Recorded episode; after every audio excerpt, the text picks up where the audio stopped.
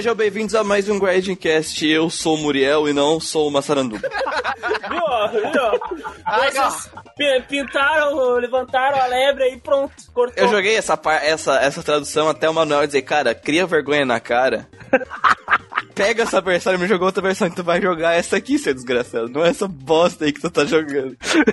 Aí eu me senti intimado a jogar outra versão, né? Que não, não tem essas piadas abrasileiradas toscas que tiram completamente o, o foco do jogo. Pô, o cara fala Kaioken, cara, tá louco. O Massaranduba, sabe o que o Massaranduba faz, ô Manuel? Como é que o Massaranduba faz aí, meu? O Massaranduba dá uma porrada.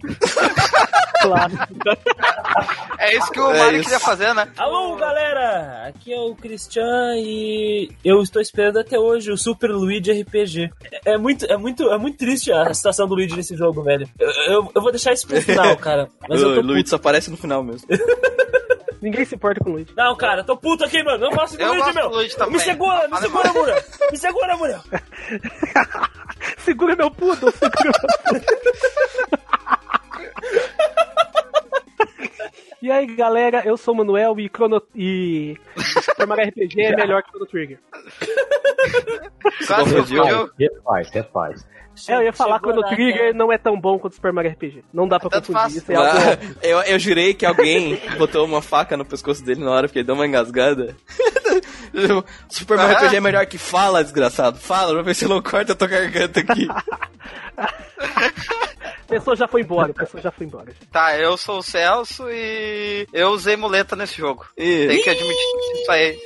Dei uma de Muriel e usei muleta. Mais pra frente eu Não, falo. eu, já, eu já abandonei as muletas, cara. Agora eu sou um novo homem. É, É nada. Que acredita. É, é. é nada. Ouvintes do podcast, vocês estão vendo que o Muriel tá com a... Ele tá meio doente hoje? Então, é por causa disso. Mas quando ele tá normal, ele vai voltar usando as muletas de novo. E aqui é o Diego Reiterchan e a melhor parte desse jogo é poder matar os Power Rangers. É verdade. Melhor parte. E hoje estamos aqui pra falar desse que é o Super Mario RPG. Poucas pessoas imaginam que um podcast de RPG for falar de algum jogo de RPG do Super Nintendo. Acho que essa não é a primeira coisa que as pessoas veem à mente, Sim. né? Não deve ser nem a última. Nem a última. Normalmente Verdade. as pessoas só lembram de aquele jogo lá com C que, que não é tão bom quanto o Super Mario. Não pode falar, senão vai aparecer a loira do A loira banheiro. do clone do banheiro de outra dimensão. ah, é o clone do banheiro. Isso, isso. é um puta RPG pro Super Nintendo, por incrível que pareça. Muitas pessoas eu acho que na hora que vem o título do Super Mario RPG, inclusive eu no passado olhei pra isso e tipo, putz, não. Acho que não. Não, não vai ser legal isso aqui. E é sobre esse jogo que na verdade é legal que a gente veio discutir hoje. Eu vou começar com uma coisa bem polêmica. Pode ser, ô Muriel? Pode. Lembra que no, no, food, no food truck, pô, eles mandaram uma. Food truck. carrocinha de cachorro quente, sei lá. O- Nosso quest log ou feed quest aí, mandaram uma mensagem pra gente, tipo assim, ó, podcast polêmico, quando falamos de Chrono Trigger, né? Sim. E eu direi mais, podcast Super Mario RPG será mais polêmico, haverão muito mais exclamações na sua, na sua palavra polêmica. Sabe por quê? Por quê? Eu vou, ó, vou dropar o mic. Vou dropar o mic aqui. Eu direi assim, ó. Super Mario RPG. Acredito que seja um RPG mais divertido que a gente jogou até agora, de todos esses que a gente jogou aqui Eita, cara. no Geek Quest. Mais divertido? Aham, mais E divertido. Earthbound, cara? Cara, eu, eu ouso em dizer que Super Mario RPG é mais divertido. Cara, é, eu, eu vou ser sincero, eu acho que eu concordo com você. O jogo é quase o Smash Bros, né, meu? Como é que não vai ser divertido? Então, nesse clima aí de alegria do, do pessoal aqui que ama Super Mario RPG, nós vamos falar desse jogo magnífico. Mas antes disso, só pra dar um recadinho, lembrar o pessoal que o nosso Feed Quest está no ar. Ou, Food ou Truck. Ou Food Truck. Food Truck, Que a gente falou de todos os feedbacks lá de Chrono Trigger e da E3, que a gente dividiu em duas partes, tão grande. Então, se você não viu ainda, dá uma escutada lá. Ah, gente, escutem, foi 5 horas de É gravação. 5 horas de gravação, deu um pulso trabalho. quatro, é, quatro horas só de falando de coxa. Isso, também. Quem escutou o podcast vai entender. Falamos de. Falamos de Keanu Reeves Simulator. É, exatamente. Sim. Né, eu também botei lá a Zetai Ryoko The Game, né? É, Zé Yoko The Game. Então a gente falou de muita coisa, então escutem aí. E se você tiver feedbacks pra dar do nosso podcast aqui de Super Mario ou qualquer outro, né? Não esqueça de mandar e-mails pra contato geekquest.com, comentar nessa publicação, tanto na Alvanista quanto lá no Facebook, que a gente vai dar, que a gente responde feedbacks lá no Food Truck. Mas sem mais delongas, vamos para o podcast de Super Mario RPG.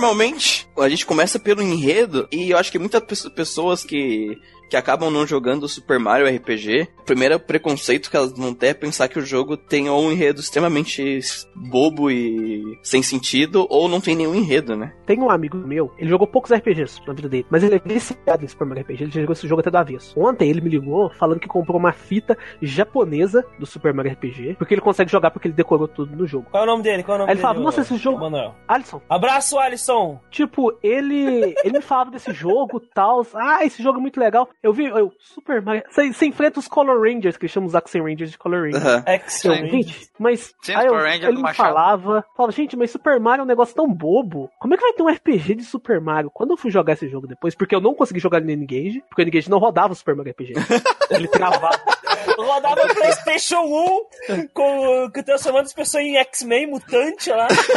e aí não rodava Super Mario Ah, a gente, já, a gente deixou claro no último episódio que o Engage, as pessoas que jogaram PlayStation no Engage estão mortas hoje, né? Nossa, Então, morta, porque ele explodiu. Radiação demais. Então, eu fui jogar o, o Super Mario RPG quando eu tava com outro celular, que é o Nokia 95. Eu achava que o jogo era uma idiotice do caralho e tal. Quando eu fui pegar pra jogar o jogo, cara, nossa, é igual o Christian falou. Cara, o jogo é muito divertido, cara. Mesmo se você nunca jogou Super Mario RPG, ele pega todo o lore, a mitologia dinâmica de Super Mario, daquele jogo de plataforma que todo mundo conhece, até os cachorrinhos da rua conhecem, e coloca num RPG de turnos, cara. É a transição perfeita, né? Eu acho que de gênero é a transição perfeita. E, e o pior é que, tipo assim, eles conseguiram fazer a transição de uma forma que a narrativa, apesar de ser uma narrativa simples e boba, ela é extremamente divertida. Eu não teve um momento de narrativa que eu não tava rindo, cara. Eu não tava me divertindo com a narrativa, mesmo ela sendo bem simples e bobinha, assim, não tem nada de, de dark ou coisa do tipo. É um, é um jogo que ele a- a- abraçou esse lado, né, da meio pastelão e fez a narrativa desse jeito, tu se diverte a cada segundo do jogo, cada momento. É o estilo cartoon do- É. do- dos games de, de plataforma do Mario mesmo, assim. É aquela coisa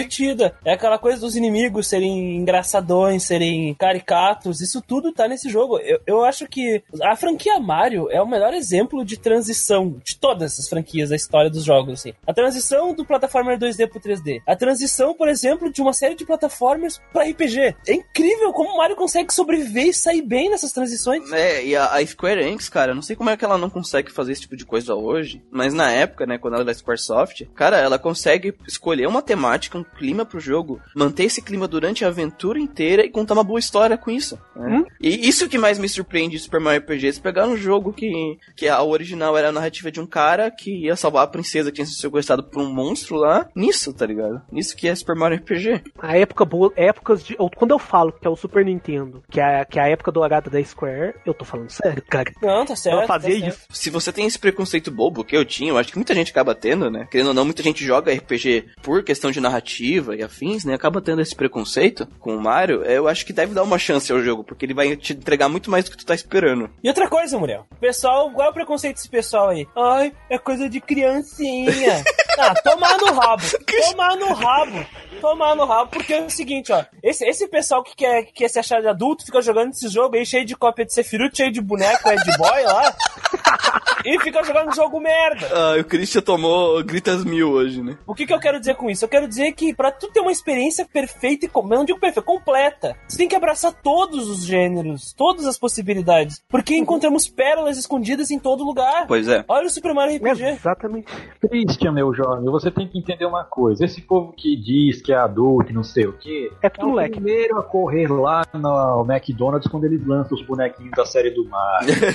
Isso é o mais óbvio. Nem adianta você pensar. Perfeito. Né, e eu até fui atrás de opinião de pessoas que não gostam de RPG, canais que gostam de Mario jogaram o jogo, né? Apesar da, do claro desprezo pela mecânica de RPG por turno, que é comum na, nos gamers normais, adoraram o jogo em todos os sentidos, tá ligado? Então é um jogo que consegue, pra mim, pelo que eu vi, agradar a gente que é fã de RPG e o público que é de fora do RPG que gosta muito do personagem, cara. Cara, minha irmã é um, é um caso desse. Ela, ela adora Mario e ela joga o Mario RPG direto, mais do que eu, inclusive. Por direto ela tá jogando e ela não gosta de RPG. É porque tem o lado bom, né? O Super Mario RPG, ele tem o carisma dos personagens da série do Super Mario, ele tem uma história que é fácil de você acompanhar e de entender, porque é tipo uma evoluçãozinha da história típica do jogo, dos jogos dele, e tem um sistema de jogo simples de você jogar. O que eu falei no Chrono Trigger que, o, que a simplicidade dele foi um ponto negativo do gameplay, é, não cabe aqui pro Super Mario. Foi um ponto positivo de Super Mario. Porque encaixa direitinho com a, com a dinâmica, com a lore do plataforma. Que ele é simples também. Eles passam isso pro, pro RPG. Tem os personagens novos, mas os personagens de Super Mario, nessa época, se a gente for pegar os jogos que tinha de Super Mario antes, não são personagens que têm personalidade desenvolvida, nem, nem nada disso. Isso aqui teve que ter sido, foi tudo criado pro jogo, basicamente, né? Pegar aquela linha básica do que são os personagens e criar uma personalidade pra eles. E tudo isso foi muito bem criado e tu não acha que os personagens estão descaracterizados, sabe? Quando tu joga esse jogo. Tu reconhece eles como aqueles personagens que tu joga lá na plataforma. Eu acho que até teve muita questão de evolução deles mesmo e começar pelo, é, pelo Mario RPG e começar a ser usado nos outros jogos da franquia. O Bowser e Peach, o Toad. Que eles não falavam nada. Tipo, a, a Peach ela ficava ali, tipo, acenando e o Bowser soltava foguinho. E aí, a partir desse jogo, eu venho notando em outros jogos que eles estão mais com essa, com essa personalidade que foi adotada aí no Mario RPG. As tropes, né, as características de roteiro que a gente vê, que são piadas hoje, ah, comuns, lugares comuns, assim, de piadas dos jogos do Mario. Tu pega um New Super Mario ah, Wii U aí, ou, ou um próprio Mario Odyssey, ah, piadinhas bobas, simples da franquia Mario, nós vemos ali que dá a gênese delas, né? Por exemplo, o, o- o Bowser falando pro Mario, ah, tu sempre me atrapalha, sabe? Aquela coisa, assim. Isso é muito, muito interessante ver o começo. Foi nesse jogo. Não, o Bowser aqui, ele não é evil evil, né? Ele tem outros tons na personalidade dele. Cara, ele é uma tsundere do caralho, na verdade, né? Eu acho que é a primeira tsundere. Ele, a primeira tsundere da história é o Bowser, cara. Posso não, ele não é a primeira da história porque tem a dona Florinda antes, cara. É. Ah, bem lembrado.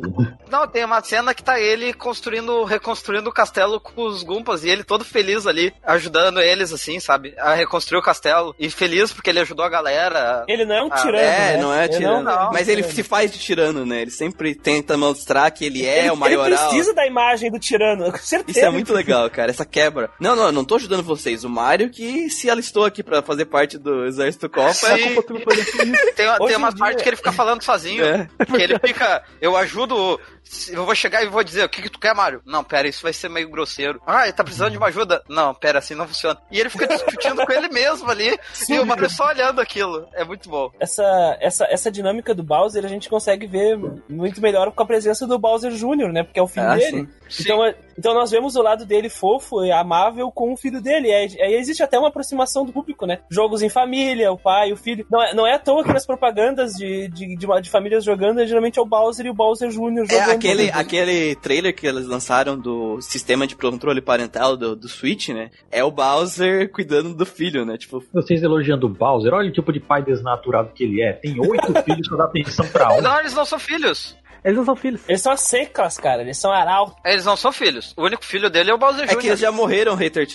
A gente matou ele. Ah, tá, então faz sentido. Cara, a gente jogou na lava. do A gente jogou dois na lava, cara. Mas pra gente en- adentrar um pouco mais do que, que se trata a história do jogo, pra o pessoal que não conhece. Basicamente, ela começa com qualquer outra história do, do Super Mario. A Peach é sequestrada pelo browser. Browser. ah, veio o Google Chrome. o Google Chrome. Pelo Mozilla Firefox.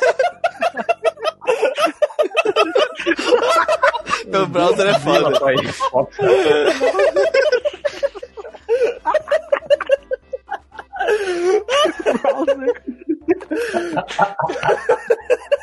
Muito bom, O cara. navegador rouba ela, né? Leva ela pro castelo. E. Entra na aba anônima. Isso. Tô na aba anônima. Falar que ele entrou na aba anônima com a Peach, cara, isso é tão errado. O Mario vai lá salvar, né? Ela, como sempre, luta, a gente luta com, com ele, né? É um clássico fim de aventura Esse, do é Mario, bem, né, é bem os, prim- os primeiros minutos a gente pega o começo, meio e fim da aventura. É, exatamente. E aí o plot twist inesperado, né? Que cai uma espada gigante do céu, toma o castelo do Bowser, a gente é arremessado pra vários lugares. A gente acaba Vários é, porque a- a- o Mario vai pra um lugar, o Bowser vai pro outro e a Peach vai pra Sim. outro, né? E, e começa essa aventura aí da gente ir atrás da Peach, depois a gente descobre que além de atacar o castelo, destruíram a, é, a Rua das Estrelas lá, e espalhou as sete esferas do dragão, não, as sete estrelas mágicas pelo mundo, que realizam desejos das pessoas, né? E a gente tem que ir tanto derrotar ele, com os nossos novos aliados, né? O Geno e o Nuvem, que ninguém se importa. Malo. É, Malo. É, eu não chama de nuvem, não, que eu me lembro do Cloud de Final Fantasy.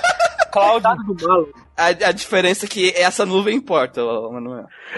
Não, o Claudio importa. O Malo importa, cara. Eu gosto do Malo. Eu adoro a cena de introdução. Eu mandei imagem pra vocês lá da intro- cena de introdução do Malo quando ele entra pra party. É, Então, esse sapo que não se parece com um se junta à sua party. Né? E meio que a gente vai se juntar nessa jornada aí do nuvem, de ele se, se descobrir como um nuvem e a gente vai dar o Geno, que, na- que é uma criatura de, outro, plano, de outra dimensão que caiu na Terra pra recuperar as estrelas, né? Que a gente disse que o nome dele é impronunciável, que é Cthulhu, o nome dele. Cachorro.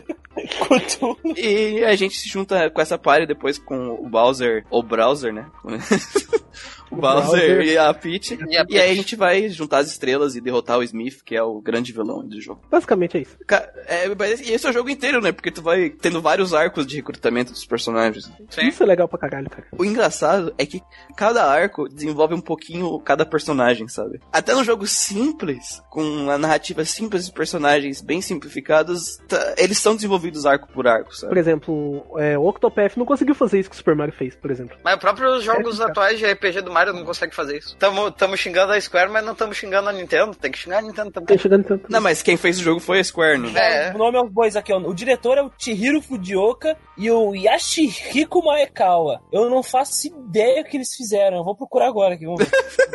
Chihiro é Chihiro- nome de mulher. Chihiro, Chihiro Fujioka. Ah, ela trabalhou na Soft, Square e Alpha Dream. Ah, o que aconteceu? Ela dirigiu Super Mario RPG e depois se envolveu em vários jogos da série Mario e Luigi, que é entre esses aí, que é do Bowser Inside History, sabe? Sim, sim. São esses jogos aí que, que, ela, que ela. Ela trabalhou no Fire Fencer F, ah, mas como diretor. Não sei. É, ela trabalhou. É. É, mas o próprio, o próprio Miyamoto e o e, Hironobu Sakaguchi participaram da, da produção do jogo, né? Então. Ela foi a diretora daquele jogo do Hantaro.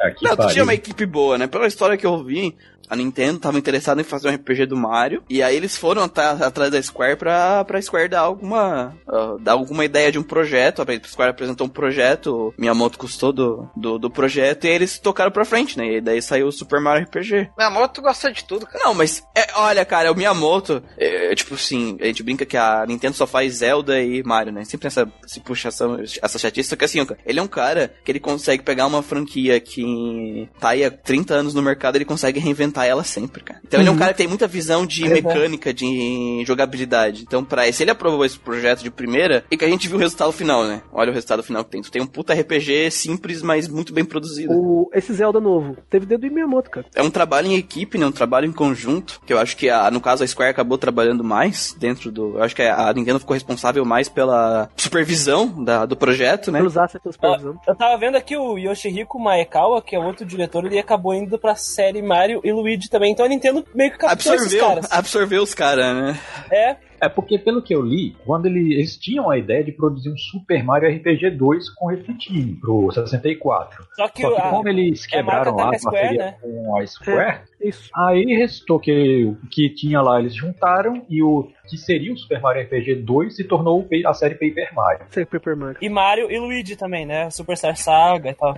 Tá, fala muito bem do clima do jogo, que é, comédia o tempo inteiro, comédia divertida. O Mario, ele foi o único personagem que eles deixaram como personagem mudo. É, é uma brincadeira, porque, primeiro, a Square não faz, não costuma fazer protagonista mudo, né? Principalmente na saída principal Sim, dela. na época não. Na época era só Square, não era junta com a Enix ainda. Só que assim, ele é o personagem mudo, que ele já não tem a função de ser o ponto de vista do jogador na, na coisa, porque é o é o Mario, né? É um personagem. Ele é o Mario. Só que assim, cara, ele conseguiu deixar o personagem. Essa brincadeira que eles usaram no, do personagem mudo, eles fizeram o Mario ser um personagem extremamente carismático, mesmo sendo mudo. Aham. Ele é extremamente expressivo. Olha as mímicas que Exatamente. ele faz, meu. A- a- aquelas coisas das mímicas, cara, tipo assim, ele eu ria e eu conseguia entender a história que eu tinha visto, resumida naquela mímica dele, as pessoas, tipo, oh, não sei o que. Ô, meu, ele flutua na mímica mesmo, que é mímico, cara. Ele é um dito na mímica. Ô, meu, ele subia em cima da, da mesa e caminhava no ar. Isso que é mímica fantástica. Você vê isso hoje em dia. Mesmo, tu vai cara. ver uma mímica do cara voando. meu. Isso é fantástico. É o Chris Angel. Pior que é isso mesmo, cara. Mario Chris Angel também. Vídeo da mímica. não era exatamente um grande problema assim, ele ser um protagonista silencioso, porque se a gente for ver, a, única, a primeira vez que o Mario foi pronunciar uma única palavra foi no Mario 64. Então Sim. até lá ele estava, digamos assim. Mudo. É, é, não, não muda. Como é que eu poderia dizer isso? É uma- eu tô tentando encontrar a palavra. Em inglês seria feasible, mas eu não lembro qual, como é que fala em português. Talvez dê pra usar pertinente. Era pertinente ao momento lá ele ser mudo. Não era necessário que ele começasse Curiosamente, o Hater Chan, Super Mario 64, o Mario 64 saiu meses depois do Super Mario RPG. Então foi questão de tempo. Ah, Não era do interesse da Nintendo o Mario ter uma. falar, né? Ter muita fala. Sim. Eu acho que, mesmo assim, eles conseguiram. Porque normalmente eu tenho muito problema com personagem mudo, porque não tem carisma nenhum, né? Exatamente. personagem mudo costuma não ter muito carisma. E aqui, cara, eles provaram que dá, principalmente pra proposta, faz muito, fez muito sentido ele ser mudo, né? Por todo o contexto do Mario em si. E eles conseguiram fazer ele ser um personagem extremamente carismático e, e ele se envolver e dialogar com a história mesmo sendo mudo. Ah, velho, é o Mario. Teria que se esforçar muito para conseguir fazer um Mario que não seja carismático.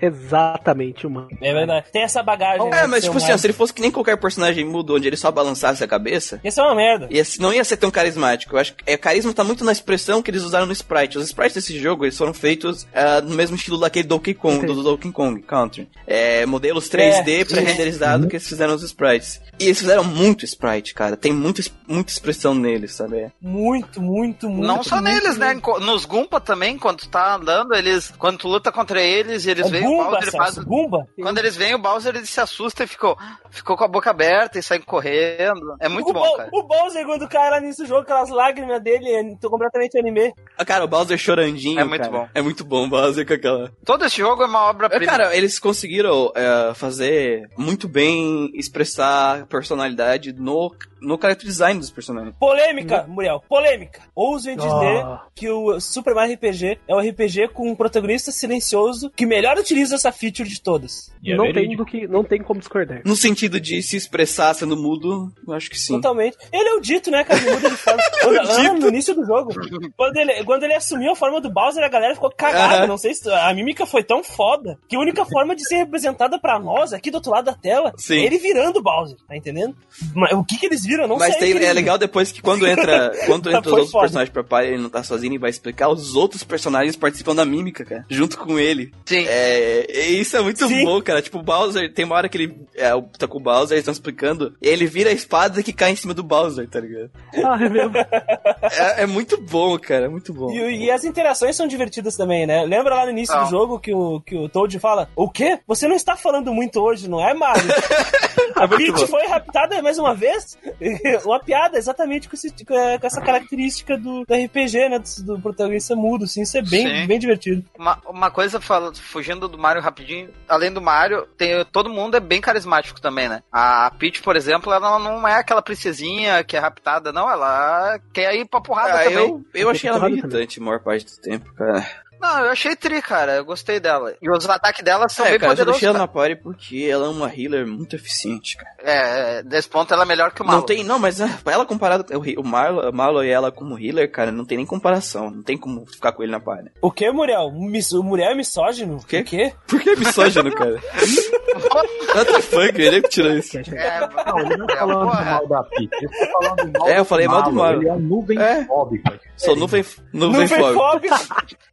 Eu acho que eu não vou mais gravar esse podcast, hein? Muriel é nuvemfóbico. Tem algum problema com nuvens, Muriel? Nuvem fóbico. Ela quer fazer, ela quer ir pra ação, só que eu ainda senti ela muito nesse estereótipo de princesinha, tá ligado? Na maior parte dos momentos que tá na ação, de ela ter que ser protegida. Princesinha. Ô, meu, ela dá, um, ela dá um tapa na cara dos loucos, meu. Ela chega a dar três Ô tapas. Celso, isso é só na game, é, isso isso é na gameplay. Na narrativa, se for ver, ela não age desse jeito. Ah, sim, sim, E aí sim, que tá sim. o problema. Eu, Sim, se ela não, é, fosse, tanto que no final ela pega. eu, e- eu queria que ela fosse, tipo assim, cu de- o cu de vocês que eu vou ficar aqui parado sem fazer nada. Eu vou com vocês, tá ligado? E ela metesse o louco junto com os caras. Porque a minha Peach, ela tinha, ela tinha mais HP que o Bowser, cara. A minha Peach, a minha Peach era Hokuto no Ken, cara. Caralho. Era o Kenshiro. Caralho. Era o Kenshiro. Caralho. Sabe aquela imagem do Kenshiro vestido de mulher? Sabe? É, bota a roupinha na Peach. Era a minha Peach, cara. Era, era um monstro. Oh, Caralho, Peach do Jojo. Era. Ela vinha, dava três tapas, o cara Os morria. caras os cara jogavam o especial seguido, só ela ficava em pé. Os outros dois caíam. É, ela é especial. E eu não posso falar muito, né? Porque a minha eu coloquei o. coisa Shell. lá, ela ficou e os negros vinham davam tapa, um de dano, zero de dano, um de dano. O bicho é tão curto, Não, cara. Aguentava mais que o Bowser. É. O Bowser morria, ela ia lá, relava Mas vocês mundo. usaram a muleta. A minha não usava a muleta. A minha, ela treinou os músculos dela. Dava um soco e dava 300 de dano. Ok, você tirou 1% do meu HP. Ela treinou o Hokuto no Ken, cara. É, ela treinou o canto Nossa, Pode colocar a caralho. musiquinha do Hokuto no Ken no, na hora do Tá, ca- ô Muriel, tem que colocar aí. Coloca aí o aí o Otomoda, Torimoda eu por favor. Por favor. O que, que é aquela cena do beijinho do Mario do, do Bowser? Olha, eu fiz todas, cara. Ele dá um beijo no Bowser, ele dá um beijo no, no Wario lá no Booster e no Bowser, ele dá um beijo no Booster e ele dá um beijo na Peach. O melhor de todas é com o Booster e com Ca- o Bowser. Cadê o beijo com o Malon? Seus nuvens Ele não tava na linha. Ele não tava na cena, ele tava dormindo fora da igreja. Sim, pô. É um minigame que tu tem que fazer e dependendo da velocidade que tu termina o minigame, a cena é diferente, né? Então, eu como fui no um tempo normal, Se tu demora muito, o Booster e o Bowser Isso. te beijam. Os dois. Assim, ó, é, é o como. E é muito bom que as, fra- as frases mudam, né? Quando ele beija, o Booster beija o Mario, ele fica tipo, ó, essa pele macia, não sei o que, adorei beijar pra você. Ele fala bagulho assim, sabe? É muito bom. Aí quando ele beija o Bowser, ele eca essa, os dois, eca essa pele estranha, estranha, como se o Booster também tivesse escama que nem o Bowser, assim, é muito bom. Cara, o Booster é um exemplo de beleza muito singular, né? oh, super! Ah, o Booster ele misturou o família, carinha né? do Final Fantasy, né? O Cid, com o Wario. Isso. É. Cid. É, eu fui descobrir isso depois de anos, tá ligado? Eu achava ele é que era só uma referência ao Wario. E o Wario já tinha sido criado nessa época, né? Podiam É. ter usado ele, mas quiseram fazer uma referência. Conhecido entre o ciclo de amigos como Cid Polentinha. Cid também. Polentinho. Cid Polentinha. E aí, o que vocês acharam do Geno e do Malo? Vocês curtiram? Cara, a- o nuvem, sei lá, eu achei meio whatever. Eu usava ele no começo É, bastante. não, na hora, na hora que entrou os outros eu tirei ele. Nossa, é. O Geno eu usei até o final, cara. Ele foi. Ele upou mais do que os Não. outros, cara. Tipo, eu usava ele, o usei Mario e ele upou. Eu só usei a equipe clássica, cara. Mario, Eu e também. Bowser. Bowser. Ah, não, na batalha Copa. final foi esses três. Na batalha final foi esses três. Mas, tipo, o Geno, o meu, eu não sei como. Tipo, ele e o Mario eu usei em todas as batalhas. E o Geno, E ele tava vocês- 30 e o Mario tava 25. Vou perguntar uma coisa pra vocês. Vocês conseguiram acertar 9.999 com o golpe do Geno? 999. Sim, Nossa. várias. Não. Uma vez só. É porque ele não ficou muito tempo na minha party. Tu usa... É fácil de acertar quando tá lutando contra bicho pequeno, né? Ele acerta os 999. Eu, eu fiquei com uma impressão assim, porque, tipo assim, esses dois personagens novos, eles são bem carismáticos também, querendo ou não. Sim. Sim, que são. Mas eu acho que. Eu acho que o tra questão de, de carisma, de trabalho, eles não, não conseguiram fazer um trabalho tão bom que nem eles fizeram com o próprio Bowser ali na narrativa. Ah, não. Com certeza não. Ah, não, toda vida. Porque é que o querendo- Bowser, depois que o não- Bowser entra, cara, parece que cada cena que acontece tem que ter alguma coisa do Bowser na cena. Tem que ter, exatamente. Sim, fica é muito melhor. demais. O, o Bowser, ele participa de tudo, cara. Tipo assim, eu acho que ele meio que apaga. Ele meio que apagou os outros personagens pra mim. Principalmente o Genos, mais pra frente no jogo, na metade do jogo pra frente, nas O partes de Genos. narrativa. De, é o Genos. Ele é bom, Opa, ele é... errei, o, errei o anime. Aí Ei, o braço dele vira um canhão. ah, mas é mais ou menos por O aí, braço né? da montanha. Ele vira um canhão mesmo. Esse que é foda. Sim, sim, tá ligado, tá ligado. Eu acho que ele fica meio apagado de, de, de interagir com a narrativa e os outros personagens sobem muito, né? Na minha opinião, né? Eu Não sei da experiência de vocês, como é que sentiram. Eu achei que pra personagens iniciantes ali, eles foram carismáticos, mas não, o Booster eu achei mais do que eles, cara. Vou te Ah, não. O Bowser, O com Booster- certeza, cara. Ele. Não, o Booster, o vilãozinho lá, o Wario. Ah, tá. Eu achei que ele teve um carisma muito maior do que os outros dois, tá ligado? E os outros dois estão sempre contigo. E o Booster é só, tipo, umas duas, três fases. Ah, eu acho, eu, eu acho o Geno foda, mano. Eu acho o Geno Ah, ele é B10. Ele é o B10 do grupo. Ele usa uma super capa, cara. Ele é o badass que, tipo, Ed que fica no canto, tá ligado? Ele é. Sim. Ah, o, Cara, ele usa o ataque aquele, ele usa aquele ataque do cor- cut lá, e ele vira de costa, meu, quando explode as coisas. É- é- Ele é muito Ed, B10, cara. Tipo Tokusatsu, tá ligado? Exatamente, exatamente. Olha, eu, eu, eu eu não duvido que o, que o One não tenha pegado o Geno pra criar o Genos do, do One Punch Man dele, Ah, sabe? certamente, não duvido. Agora, agora, agora pra eu pensar, cara, ele tem o canhão, ele tem tudo. Ele Entendeu? é meio que um ciborgue, mas. Ele é um bonecão, é. Olha, cara, eu concordo com o Muriel sobre o Bowser, porque ele meio que dá. é, ele eclipsa, né? Aham. O Geno e o Malon. Ele brilha demais, E- cara. Ele consegue É. equi- equiparar a atuação do Mario, cara. Mal, ele cara. consegue ser o. Ele consegue, tipo assim, ser o grande rival do Mario no jogo, assim como ele é na vida. Tipo, ele. Não, eu- Mas é Eu Porque o Mario concordo, tem isso, eu concordo, eu concordo. Só que, Celso, eu, eu fico muito mais ansioso pra ver o que, que o Bowser vai dizer, o que ele vai fazer Ah, na sim, cena toda do vida. Mario. Sim, entendeu? toda Não, mas é é algo necessário, pô. Se deixar o Bowser com uma participação menor que o Mario ou menor que os Nó,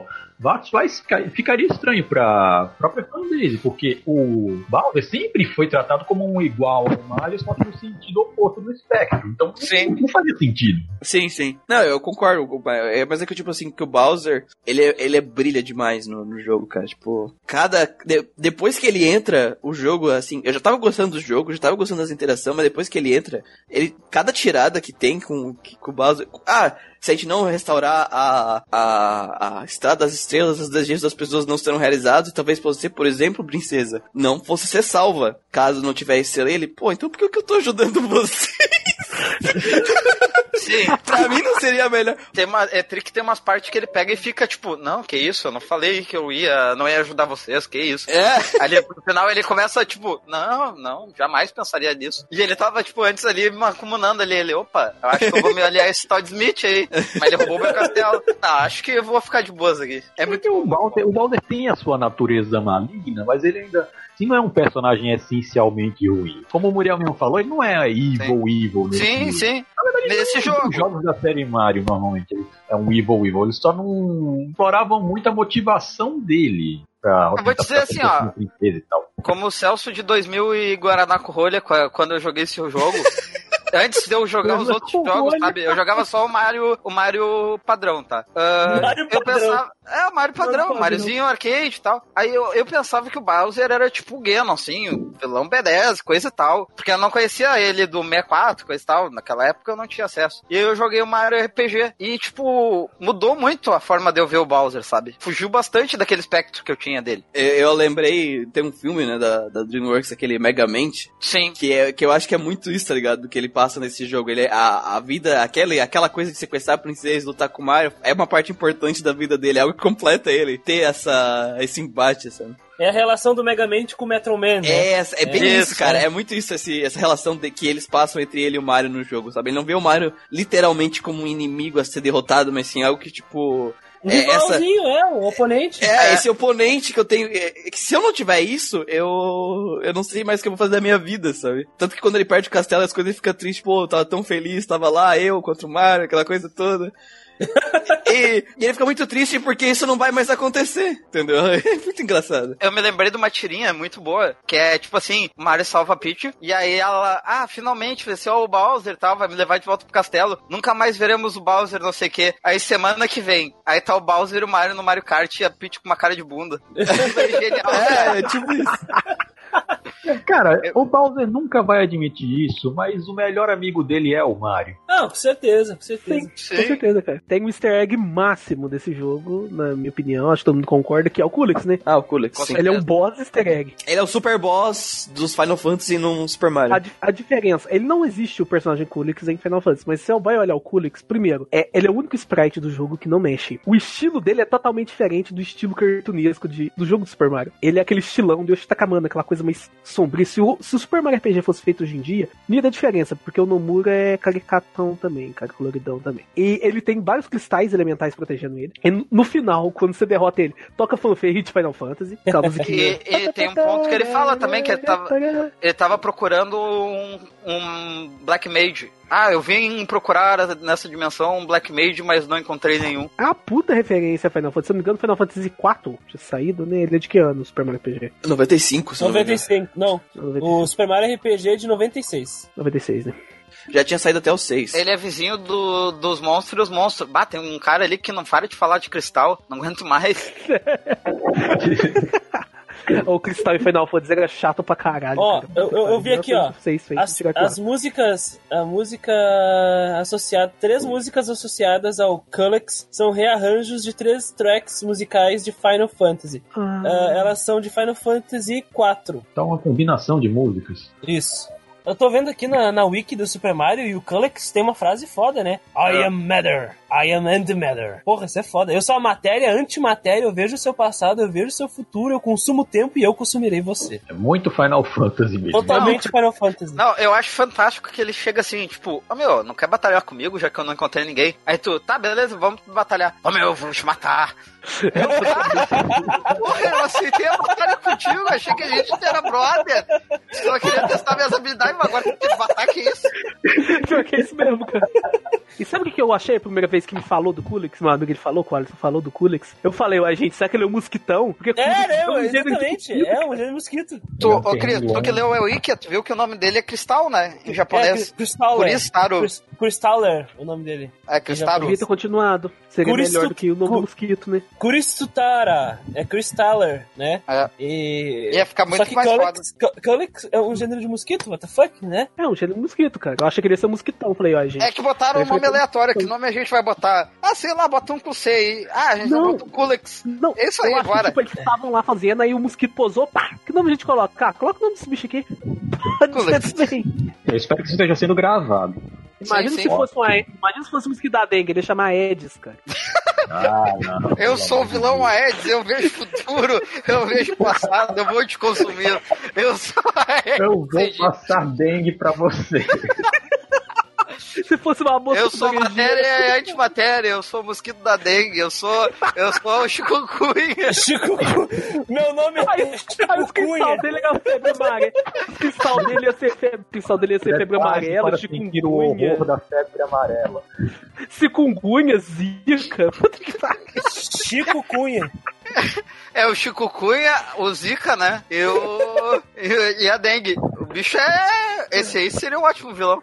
Com Meu nome é certeza. Chico Cunha. E eu vejo o Pô, passado. podiam fazer um RPG brasileiro, né, meu? O vilão final ser o mosquito da dengue. Tô olhando aqueles imagens da pauta, eu não tinha olhado, essa, não tinha notado quando eu joguei que essa Valentina tinha uns peitos desse tamanho, cara. Tem, tem, tem. E depois Oh. ela se casa com, com o, o, o Wario lá, eu não lembro. Agora fechei aqui Buster. o nome dele, não Buster. lembro. Buster. É, ela se casa com o Buster.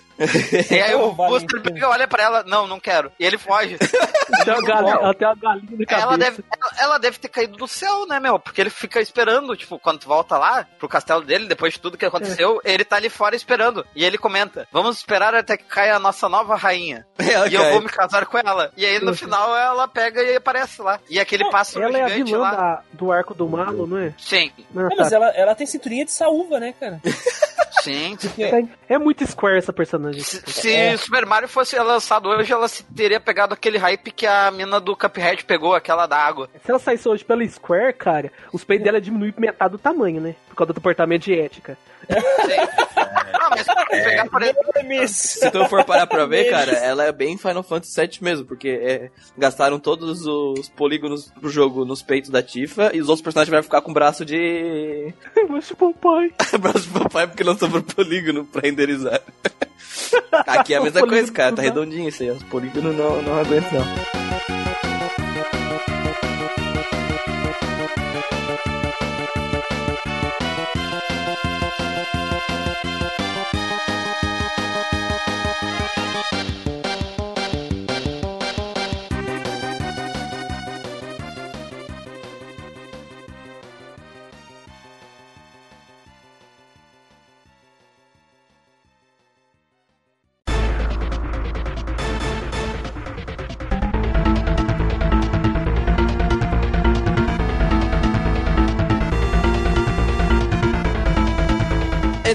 Na, parte de jogabilidade do jogo, tem apenas um elemento, que é da exploração, que me incomodou um pouco em algumas partes da, da minha gameplay. O jogo, ele tem aquela visão isométrica, né? Aí tem algumas partes do jogo que tu tem que fazer muita plataforma. E algumas, aí, em algumas áreas a visão isométrica atrapalhava a visão de saber onde é que os elementos estavam na, na hora de pular. Uh, várias vezes eu fui pular, não, isso aqui tá na minha frente. Eu pulei pra frente e eu caí no nada. Ah, no, no vulcão, quando tinha que pegar no- na lava lá, quando tinha que pegar umas moeda verde lá do sapo, eu ia pular e caía no, na lava e putz, não era aí que é reto. Aí eu pulava reto, não era também. Ah, realmente. Ah, demorei também. Tem, tem várias areazinhas do jogo que são muito, muito, muito chatinhas de fazer o pulo mesmo. Lá quando tá subindo pras nuvens, que tem aqueles, aquelas, aqueles- aquelas raízes pra pular, eu tentava Nossa. pular e, tipo, pa- passava reto pelo negócio, meu Deus, o que tava acontecendo? Aí eu vou tentar em outra direção, aí ele grudou, tá ligado? E Eu penso, cara, que se hoje em dia fizesse um remake do Super Mario RPG 3D, isso mudaria porque daria pra você girar a câmera. É, provavelmente. Mas Mas o Super Mario do, RPG do jogo Super... do Toad, por exemplo, o jogo do Toad tu vira ali pra É. poder jogar melhor. É, né?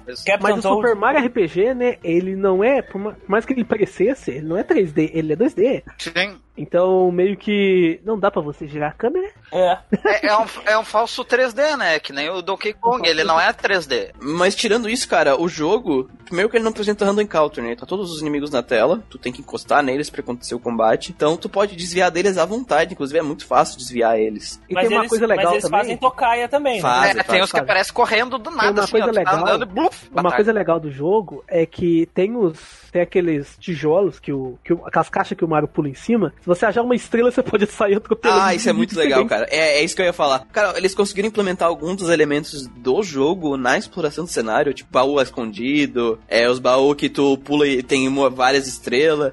E a, a estrelinha, né? Aquela estrelinha que te deixa invencível, te deixa invencível aqui, cara. E tu, quando tu tiver com ela, tu pode só encostar nos inimigos, é de vitória automática, pode limpar um cenário inteiro, ganha XP, tudo, e quando, depois que acaba a estrela, aí abre a, a tela de level up, caso tu ganhe algum level, pode fazer os upgrades nos personagens. A própria tela de upgrade é completamente temática no estilo que o Mario é. Me lembra os Então- bônus, aquelas pa- fases de É, bônus. exatamente. E tem aquela, aque- aquele minigame do, do Yoshi também, né? Ah, não, saber- não, não, não, uma coisa bem ruim. Vai aquele troço ali, BBA, BBA, BBA, cookie, Errava BBA. BBA, BBA, ganhei. Não era, tá- não tá falando daquele minigamezinho do Yoshi pra dobrar as moedas? É, pra Não sei dobrar. A gente tá Ah, falando, não, acho que é... tá, não é o falando- da corrida. Tô falando do ovo. Falando. Ah, tá, esse é legal. Esse aí falando dobrava. XP, dobrava vida, dinheiro. Gold. Isso. Mas podia perder tudo também. É legal que essas, essas coisinhas que são completamente comuns, assim, nos jogos do Mario, esses minigames, que nem aquele do Super Mario 3 que fazia a imagem, enfim, tudo isso acaba presente de alguma forma, né, no Super Mario RPG. Agrega alguma, de alguma forma a jogabilidade do, do jogo. Olha só, eu tô parando pra pensar, se eles fizessem um remake desse jogo, cara, dava pra colocar tanta coisa que tem hoje em dia na, na franquia do Mario, cara. Nossa, nossa, Cara, já pensou, você pegar a folhinha, você sai com a orelha de Tanuki, você sai voando pelo cenário, velho. Ia ser foda pra caralho. E como é, como é um jogo em 3D, pode pegar aquela roupa de gatinho do Super Mario 3D World. Sim. Pode, nossa, tem coisa demais. A estatuazinha lá de, de Tanuki também, nossa. A- a- o jogo ele não tem overworld, né? É um mapa que tu vai clicando, mas o, as, Ou no, Que nem do, no Ma- Mario é, que nem do. Mario, é. É que nem É no Mario. igualzinho, cara, sistema. As fases também não são tão.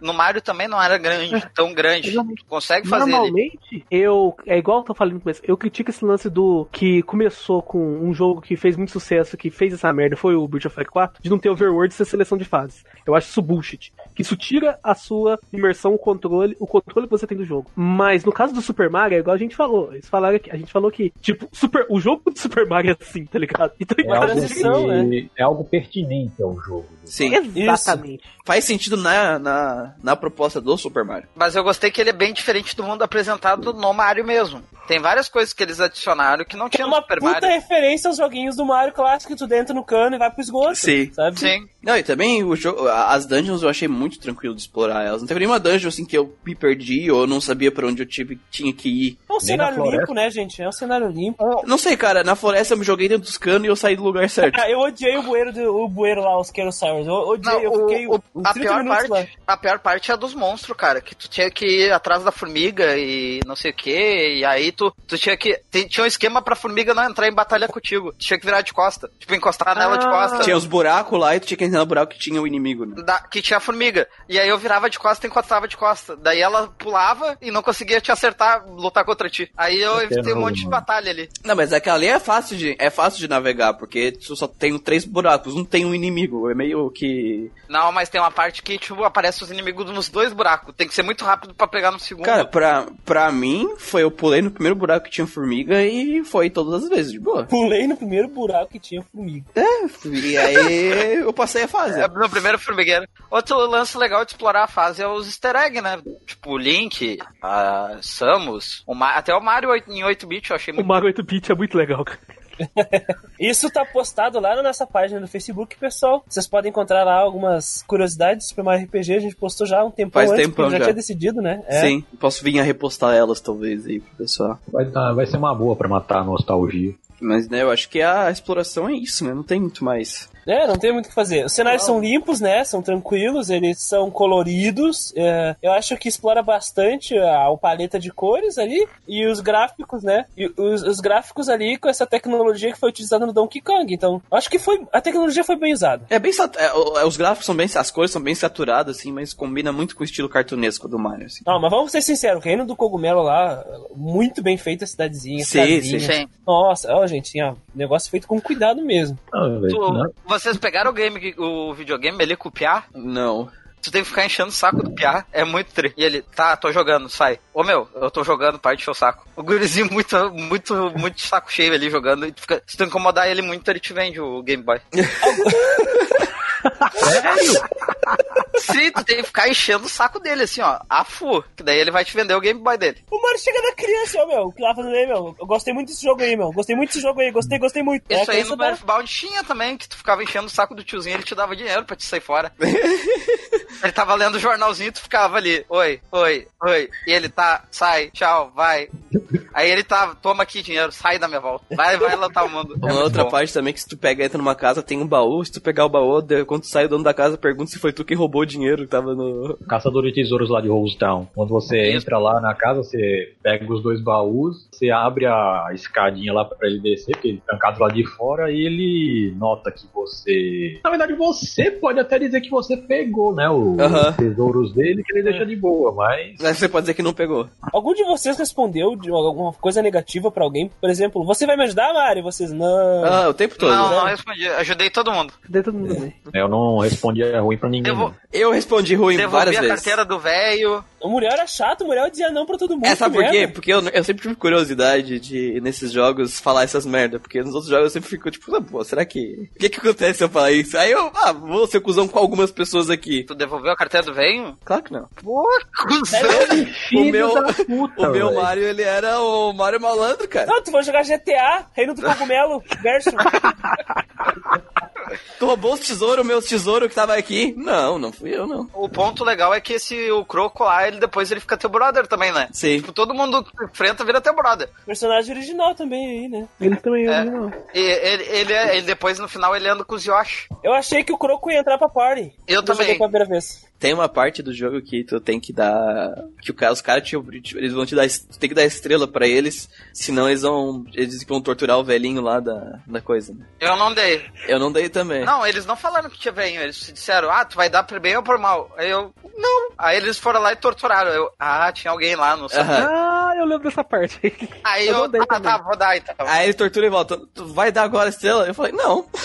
não, não aguento mais. Aí você vai ver, quando você entra lá dentro, qual que é a tortura do velho mesmo? Ele tá sofrendo cosquinha, o cara tá sofrendo cosquinha, né? Isso, com a ele fala, não, não vai. Meu, Cosquinha mata, meu. Cosquinha Cosquinha mata. Vai, tá tortura. Ah, esse Timor é bom demais. Porque tu vai. Primeiro vai um, aí depois vai dois, aí depois vem de, vai de cinco dentro da casa pra torturar o velho. Ah, eu lembro. Eu fui até não poder mais. É, eu também, filho, eu não poder mais. Pau no Nossa, cu de vocês que do entregar essa estrela. Eu lembro do teu menininho pulando numa cama. Tu entra numa casa e tem um menininho pulando numa cama. Aí tu Sim, fala ele com quer ele. pular que nem Mario. Ele quer pular que nem o Mario. Aí eu- o que, que acontece? Eu subi em cima da cama e pulei, feito o Mario, pulei dobro do tamanho do guri.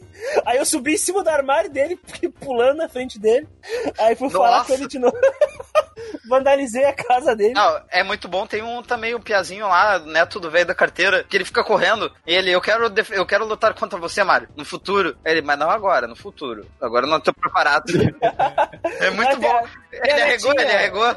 Tem a netinha Se vai lutar contra com o o ela, Mario. lutava também. É claro que é num nível muito menor que tem no Earthbound, mas é tipo assim, tu ir atrás dos NPCs e conversar, tu achar várias coisas assim, diferentes, engraçadas. Não vai fazer algo incrível pra, pra narrativa, mas são de- pequenos detalhes que estão bem aplicados durante o jogo inteiro, sabe? O mundo é vivo, né? É, Aí dá exatamente. uma impressão de mundo vivo. Claro que aqui no Super Mario RPG os cenários não são tão grandes quanto no Earthbound, Claro. e o número de NPCs também não, né? Não, não chega não. E, enfim. Olha, cara, eu acho que eu tô repensando a parte do divertido. Tão, é tão divertido quanto F-Bound. tá mudando de ideia. Mas ainda é muito divertido. Eu gostei de quando eu cliquei no, no link pra conversar com ele. E ele não fala, ele faz. Ele faz o somzinho. É muito bom, cara. A, Sam, a Samus eu acho que fala Ela contigo, fala, estou descansando para o Murder Brain, alguma coisa assim. Ah, eu não lembro. A Samus ela tá como sem armadura? Como armadura. Tá com a Tá armadura de deitada armadura. na cama da de visita. É, porque olha só, se aparecesse caçando sem armadura no Super Mario RPG, a classificação etária do jogo ia, ia lá pra casa do caralho, né? O Mario dorme de sapato, né, gente? Tem que lembrar disso. Dorme de sapato, boina. Que daí sai mais rápido, né? Sai da cama Sai mais pronto. rápido. Já sai pronto. Acorda pulando, tá ligado?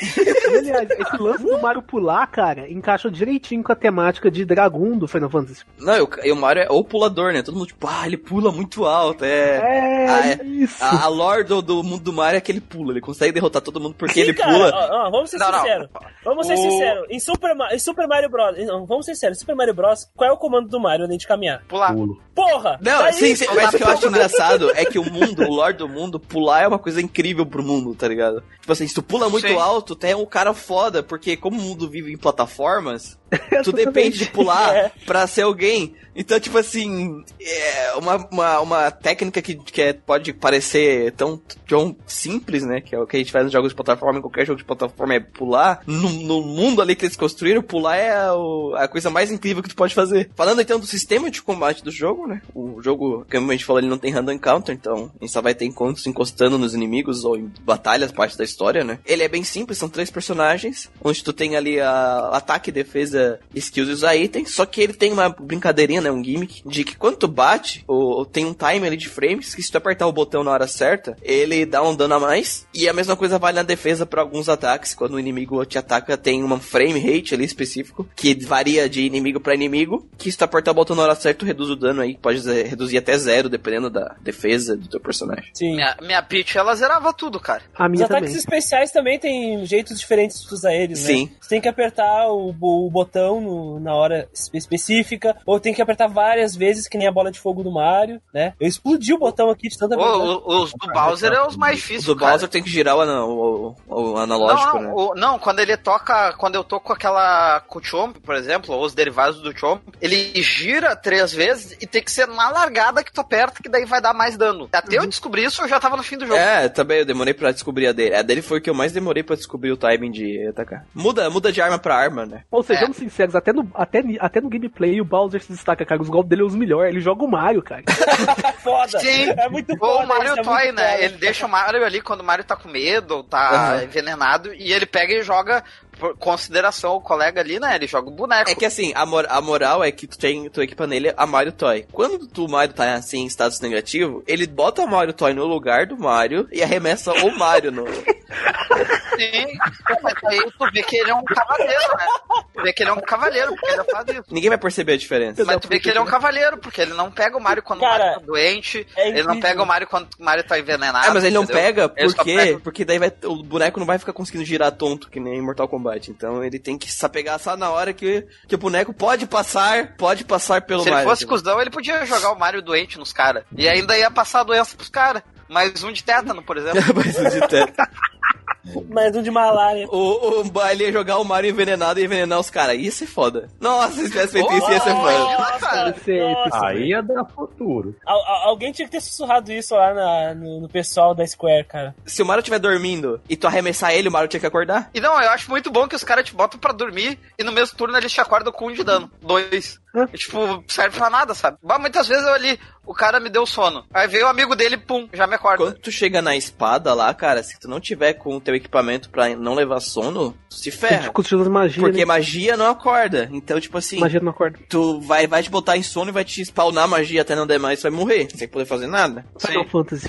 Uma coisa que eu não achei interessante no sistema de combate dele é aquela separação, né? Um botão pra cada coisa. Tipo, Isso. como rolava no Luffy. Ah, eu achei confuso, cara. Até me Bre- acostumar. Breath of Fire também tem um negocinho. Né, mas né? Breath of Fire tu bota pra, pelo, pelo stick, né? No início foi um pouco confuso, porque tu tem que ah, dar a confirmação pelo botão, pelo botão que tu acessa, né? Tu tem que dar a confirmação pelo botão que tu acessa. E aí eu acessava ele e apertava o geralmente, que é o outro, né? Aham. Que tu confirma, e aí tu volta pro outro. Não, peraí, não, não é isso que eu quero. Não, eu pegando o item, cara, eu apertava ali X. Aí eu, bah, vou apertar o A, porque eu tô acostumado a apertar. Aí, opa, não, foi pra tela de ataque, ué, o que aconteceu? Aí eu ia de novo. Várias, várias vezes eu ataquei sem querer, sabe? Então, pra mim, é a pior coisa do sistema de combate eu Até o final do jogo eu ainda tava meio confuso. Ainda bem que ele não é por ATB, que ele é por turno normal, né? Imagina que épico se fosse por ATB. Não, se fosse por ATB com esse sistema eu tava fudido, porque eu não teria tempo pra apertar o botão e ia apertar tudo errado, porque eu tinha que lembrar, não, pra mim apertar esse, eu tenho que apertar esse e esse duas vezes. Ah, mas eu achei de boa pra pegar o jeito das coisas. Foi rápido. É, sim, sim, é tranquilo, é tranquilo. é no começo é estranha, porque os,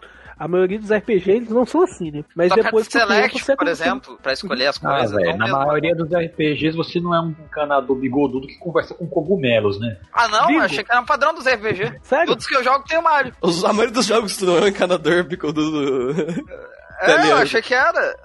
O, um- uma coisa que eu achei interessante do jogo, que, tipo assim, os a maioria das pessoas que me falaram do jogo, me falaram como o combate ser bem fácil, né? Ser um jogo bem fácil. Sim. E eu não fiz grind, meu grind no jogo foi praticamente nulo. Eu, eu o maior número de batalhas que eu podia no jogo. Ah, não, eu fui.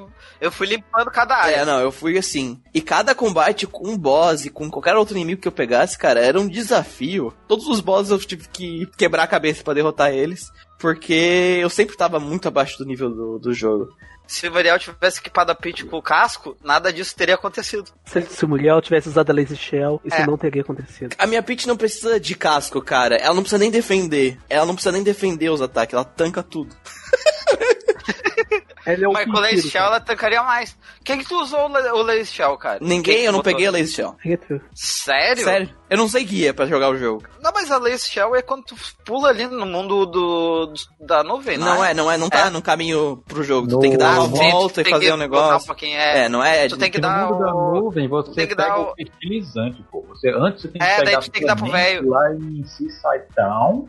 Acho que é quando você mata o Johnny, que você Aham. consegue a semente. Vai no mundo do, Alo, do Malo lá, pega o fertilizante com o Shy Guy. Vai pra Rose Town, entrega pro velhinho lá da área nova que abre. Ele planta o bagulho, cresce o. Falando do bagulho. Tanto bagulho. É, cresce a. E ele queria atacar ele mais maconhona lá. fertilizante, né, meu? É muito bom. E aí você sobe lá e vai estar os baús com as leis É, não, não é tão, tão simples assim. Eu não usei guia nem nada, então. Eu até tentei pegar aqueles baús, mas eu não sabia que eu tinha que ir lá dar, fazer essa volta toda, entendeu? Mas o que eu quero dizer é que, tipo assim, o jogo ele é muito equilibrado na, na questão da dificuldade, a mecânica dele, do quanto tu faz de grind.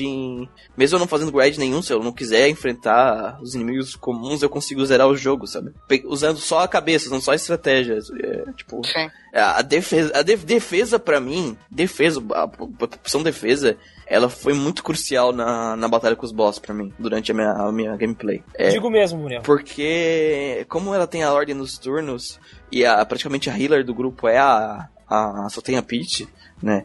E os, os números de itens que tu carrega é limitado dentro da, da dungeon. Então, vários momentos, eu não, em vez de eu atacar, eu defendia pra dar tempo de, de virar o turno pra Peach e ela poder curar as pessoas. Porque às vezes se eu atacasse, eu ia morrer, porque como eu tô low level, todos os inimigos tiram muito de dano. E eu defender na hora certa, entender os inimigos e apertar o botão, se tornou uma coisa muito crucial pra minha gameplay. Exatamente porque eu levava muito dano de todo mundo. O, o meu grind, eu só achei ele chato no final ali, quando eu tô na, naquele mundo do, do Smith lá. Aham. Sei. Que daí é os mesmos vilão que eu já enfrentei antes, sabe? Não tem. Aí é tipo tudo de novo. E às vezes eu, não, eu tava querendo passar por eles, eu era obrigado, porque eu já tava nível 30. Eu cheguei ali no máximo. Aí eu, tinha, que- eu era obrigado porque caiu uma flecha do céu, ou então não tinha espaço pra passar, eu tinha que enfrentar eles. E ali, bah, ali foi chato. Ali eu realmente eu peguei, bah, não, dei uma parada, tomei refri, aí eu voltei pra continuar. Ah, mas não é, não é obrigado a fazer grind no jogo, é isso que eu tô querendo dizer. Não, não, sim, sim, mas é tipo, ali no final tu é obrigado a enfrentar aqueles caras. Sim, sim, mas eu, quando eu cheguei lá, eu tava nível 20. Ah, sim. Pra mim não fez diferença. É que a questão assim, o jogo ele é muito bom em equilibrar a dificuldade dele pelo grind. Que pra mim uma das vantagens grandes de RPG é que a mecânica de grind permite que qualquer pessoa possa desfrutar do jogo. Claro. Porque se tu, não, se tu quiser que o jogo fique mais difícil, tu quer um desafio maior, tu não precisa fazer grind. Se tu não fazer grind. E se Claro. tu tá com muita dificuldade e tu. Porque tem pessoas que não. que acabam não aprendendo 100% a mecânica do jogo e não quer quebrar tanta cabeça, ela faz um grind e ela ganha força suficiente pra, dentro das capacidades dela, ela passar do jogo. A minha irmã é assim, cara. Quando ela joga, ela vai tranquila. É, e o Super Mario RPG é um jogo que faz isso muito bem nesse sentido, porque tu não precisa fazer grind pra passar, ele não te obriga a fazer. E o mínimo de grind já te deixa o jogo uma dificuldade bem tranquila de passar. E pra quem que é um, quem é viciado em RPG que nem eu, que é um desafio, ignora as batalhas. Você tem que ignorar o máximo possível de combate, que tu vai, o jogo vai ficar com uma escala de dificuldade muito alta e cada mecânica dele vai ser extremamente necessária pra te passar. Muriel, tu quer jogar um Legaia todo dia, é isso? Não, mas Christian, o legal é, eu era obrigado a fazer grind e o grind não me entregava nada. Aqui eu não precisei fazer grind e o, o jogo me entregou tudo. É porque o, o jogo em si, ele já entregam no- nas batalhas uma quantidade razoável já de XP, de Sim. moedas, de vez em quando dropa um itemzinho e tal. Ele não necessariamente faz a luta ser chata. Mesmo a própria mecânica de combate já faz com que sejam combates interessantes. Qualquer instante Sim, sim, mas o que eu quero dizer, o que eu quero dizer é que ele entrega ele consegue te entregar a experiência que tu quer. Uhum. Com o grind dele, entendeu? Então, tipo assim, tu pode escolher se tu quer fazer grind ou não, tomando essa decisão, tu tá escolhendo a dificuldade do jogo pra ti. Porque todo o combate do jogo é interessante. O combate sim é interessante, as mecânicas. Eu acredito que esse ponto do grind ser mais opcional deva ser em relação ao próprio público do Super Mario. Mario. Porque não é somente os jogadores de RPG que vão ficar interessados nisso. Aí o povo que não que joga só Mario, como o Muriel mesmo falou, pode ser que não fiquem muito interessados em aprender as mecânicas, queiram Em fazer grinding. fortes logo pra ir direto e fazem grind, ou então já pegam até o- Você pode passar a Não, fase o jogo- a história e fazem direto. É, Ele se adapta pra vários estilos de jogo, de, de jogadores diferentes, melhor dizer assim. Sim. É, parando pra pensar agora, ele é realmente que nem o Mario, porque tu não precisa pular em todos os bichos pra matar todos e sair. Tu faz isso, tu quer ganhar mais moeda, né? Mais ponto. Tu não precisa. No Super Mario tu pode esquivar dos Goomba tranquilo. Pode. É que eu tô elogiando o grind do jogo, porque o grind, pra mim, ele tem que ser uma mecânica que ele tá no jogo pra balancear ele e deixar ela ser opcional, entendeu? É, quando o jogo ele te obriga a fazer grind, ele te coloca numa situação onde a tua única opção é fazer o grind pra poder passar, pra mim o jogo ele tá quebrando a experiência do jogador. No caso de, do Super Mario RPG, o grind tá ali como uma coisa opcional pra tua experiência, dependendo da experiência que tu quer. Claro, claro. Nesse caso, nesse caso você gosta mais do grinding quando ele é uma ferramenta e não uma obrigação. Isso. É, exatamente. Eu acho que isso vale, eu acho que isso, tinha- isso tinha que ser válido pra todo o RPG, na minha opinião. E a menos que o RPG, a proposta do jogo seja grind, aí sim, aí é outro tipo. É, os, os próprios, é, os Desgaia, os Desgaia tá dentro da proposta deles, mas são outras propostas, né? Outro tipo de franquia. Mas em geral, eu acho que o grind ele tem que ser essa ferramenta de jogo. E eu acho que o Super Mario RPG faz isso muito bem. Se tu tá tendo dificuldade, tu faz grind.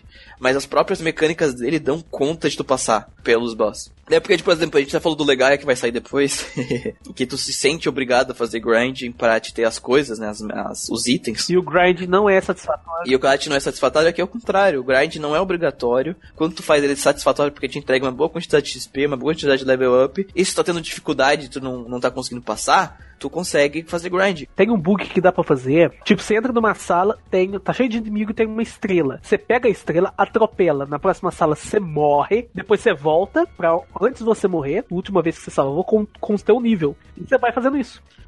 isso é sacanagem. Não, cara. Mas o Mario, o jogo permite, né? O jogo permite. Não, não, mas se foi um bug que os caras não se ligaram. Não, né? e Não tem, é um, tem dois itens ali que é o. Isso aí, sabe qual é o nome disso aí, ô Celso? O nome Muleta. disso aí é muleta. Não, mas tem, um- Muleta. tem, tem, um- tem dois itens ali que eu usava muito durante as batalhas. Um me dava, me dava o lance do Lucky, que daí eu ia dobrar o meu XP. E tinha um que me dava moedas pra. que eu ativava sempre. É, é, moeda, é bolsa dos deuses, eu acho. Ah. E aí eu usava esses dois sempre. Tipo, na hora de antes eu entrava na batalha e ficava ativando, que daí ele me dobrava o XP por causa do Luck e me dava moeda. Então eu tava sempre. Tava, mesmo que fosse um, um, um, um bichinho pequeno, eu ganhava coisa bacana. Ah, eu cheguei a fazer isso mesmo. Tu é um, virou o Moleto mesmo. Moletom né, esse Man. jogo.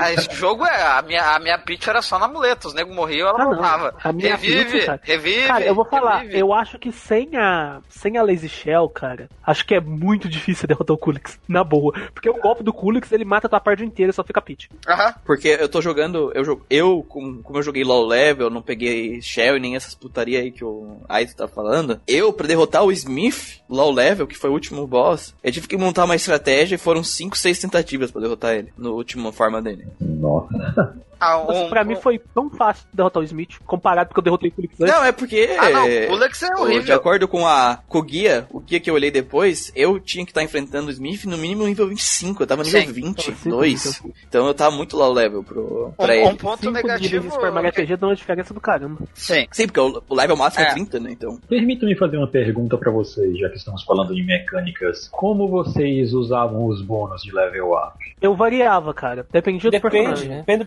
Na nuvem eu colocava, no eu colocava no especial na nuvenzinha, no Mario Eu eu colocava também. na porrada. Aham. Bowser, defesa e É. HP, porque ele era o tanker. É, eu ficava, eu ficava meio entre HP e porrada no Mario. Mas vocês não balanceavam é muito, não sei, tipo, davam um papel fixo pra cada um dos personagens? Sim. Não, sim. tirando o Muriel que equipou só. A, que a pitch dele era o Kenshiro, que ele colocou só HP. Só HP. Por que, por que eu botei só HP? Deixa eu explicar. Porque quando eu peguei ela, tipo, oh, eu tenho que ter essa personagem na party. E lembra que eu falei que eu tava low level o tempo inteiro. Então, com ela na party, qualquer golpe que ela tomava, ela morria. Sim. Ah, Então eu falei, cara, eu vou encher o HP dela até um ponto que, por mais que ela tenha defesa baixa, ela não vai morrer. Porque o HP dela é muito alto. foi questão de sobrevivência, Ela- né? Ô, Christian, a Peach virou Snorlax do jogo, cara. Ah, virou Ah, chance. é, a minha Peach virou- chance. A chance é isso, a chance É. melhor ainda. É, não, é. Eu ainda imagino a minha, a minha Peach como o Kenshiro lá. Kenshiro, Mentira, é a chance, tá de rosa. cara, a chance do Roku. Shinken. Imagina, imagina uma chance de vestido de Peach com aquela cicatriz de bala, assim, tu, tu, tu no peito. Cara, eu vou meu- fazer um. Eu vou fazer um desenho depois disso. Boa. O, o meu Malo, ele era porradeiro, ele não era das magias, eu toquei tudo no, na porradaria. O Mario também. O Bowser eu botei, def- eu botei ali HP, a Peach eu botei especial e o Mario eu botei especial. Eu percebi que no Marlon não valia a pena colocar pancadaria nele, porque ele dava um soquinho, tirava 5, enquanto o Mario tirava, sabe, 15, Sim. 25, com quase o mesmo nível. Eu pensei que se foda essa nuvem do caralho aqui, eu vou dar poder, eu vou dar Não poder de fala soltar assim raio. do Malo. Não Eu vou fala dar, assim po- Malo. vou dar Olha raio no pra ele. fobia aí, miserável. É, não vem fóbico. Em questão de utilidade na party, ele é o personagem mais inútil que a gente tem da- dentro do Sim. Nuvem fóbico! Não, não vem fóbico. Kit nuvem! Porque todos os outros personagens, tipo, eles, têm, eles conseguem cumprir qualquer função que ele faz melhor. Ah, não, isso é Não, verdade. não, a tô com- função dele é apoio moral pro Mario e graças. E aí ele tá ali por causa da. do espírito ali, o velho diz, não, tu tem que estar nessa batalha. Ah, mas por quê? Porque tu tem que estar, não interessa. Ah, o papel dele é não interessa, é simplesmente tu tem que estar, acabou. Ah, eu vou ter que botar pau aqui nos minigames. Não sei onde é que eu podia botar isso, mas eu tenho que xingar os minigames. Pra quem gosta de pegar o jogo e virar tudo e coisa e tal, querendo ou não, tu tem que jogar os minigames. Claro. E a, os, a maioria dos minigames eram muito chato. O do besouro é, é insuportável tu ficar correndo e daí tu tem que pular na cabeça. Que e esse minigame do besouro, ele é obrigatório no jogo. Porque é, é quando tem que correr atrás do, do Wario lá, que eu não lembro o nome. O, Booster. Uh, Isso. Então, depois disso aí, o minigame dele vira dos besouros. Que daí tu vende os besouros por, por troca por moeda. Outro é o do, do Yoshi lá, que tu quer. Pô, o Yoshi é meu brother nos outros jogos, porque eu não vou ajudar ele aqui. Porque ele me pede uma ajuda. Ele bate, pode me ajudar aqui a enfrentar o, o Bosch? Aí eu, pô, com certeza. Aí eu. Ah, você sabe a Pô, mecânica com do jogo? certeza. Fui aprender a mecânica do jogo.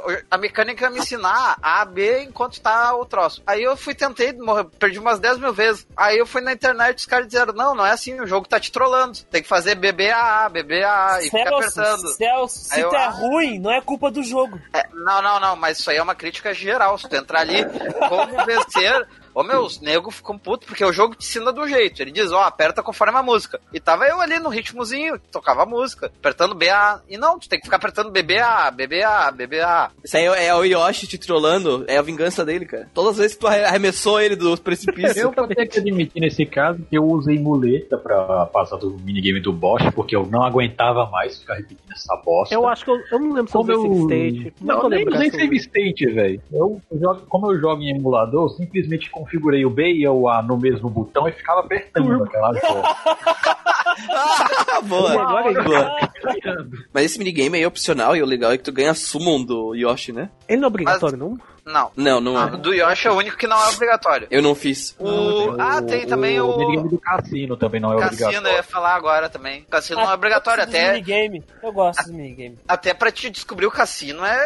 o- Todo mundo bate, tem um cassino. Meu Deus, tem um cassino. E aí tu, pá, tem um cassino. Aí tu tem que descobrir onde é que tá o cassino. Cara, bons É, tempos. Outra coisa eu que não é obrigatória é os baúzinhos escondidos, né? Ah, cara, eu, eu, É eu, legal. gosto dos Ah, minigame, descer a cachoeira, ficar subindo a cachoeira, É desviando legal, é legal. Cachoeira eu gosto. Sabe?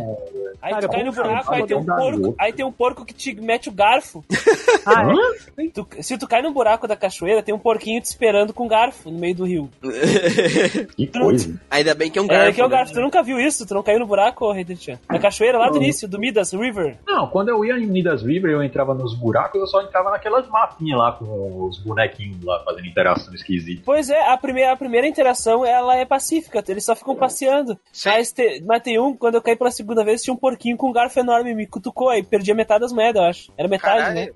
Eu Ah, nunca tem- tive essa falta de sorte. E tem. É. É, é nesse aí que tu também tu anda no, nos barril pulando, né? É, depois, É, depois que tu cai da cachoeira, e que daí é um, mini, é um minigame que tu pode refazer, que daí tu fica com um cashzinho ca- na personagem lá, na, com a cogumela velha lá. É, dependendo do teu, do teu, do- de quão bem tu for, tu vai ganhar moeda de sapo, né? Tem, É. tem outro minigame que é o daquela terra lá do. onde tem a montanhazinha. É em Motown, você pode Ah. fazer lá o jogo dos carrinhos do Donkey Kong. É, Não era disso que o Celso tava chorando no grupo lá, da, da corrida? não, esse aí não, eu tava chorando do. do. do Yoshi que não dava pra. não dava pra vencer. Minigame lá da, da mina, de tu subir no carrinho, cara, é tão irrelevante quanto o snowboard do Final Fantasy Olha VII. aqui, ó. Final. Fantasy VII tem snowboard. Tem, tem uma parte que tu é obrigado a fazer de snowboard Ah, e ela só é ah, acho chata. que eu me lembro. Cara, E é a mesma coisa que, ah, tu tem um carrinho de. Tem um minigame de. Esse minigame que é obrigatório, tu tá num carrinho de, de mina, e tu tem que ir andando pelos trilhos uma hora e depois vira uma plataforma de trilhos tipo Donkey Kong, só que chato. mas Porque Donkey Kong é Super legal, né? É. Sim, mais tem, tem o Bitomania, que é um minigamezinho de, de chute. De atirar no- nos coisas que vão caindo. Tem o Bito Race, que é a corrida, aquela que eu falei. Tu tem também o Goomba Thump, que é de tu acertar os Goomba saindo dentro do, do encanamento lá em Mollyville. velho. Eu só encontrei esse uma vez e eu não consegui passar de jeito nenhum. Eu vivia errando a merda do. Tem, tem um aqui que é Look Other Way, que é, que é com o cara no cassino. Tem a montanha, que a gente já falou. Mushroom Derby, que é a corrida. E onde é que está o Yoshi, que é aquele clássico que tu faz ali pra ganhar os, os XP.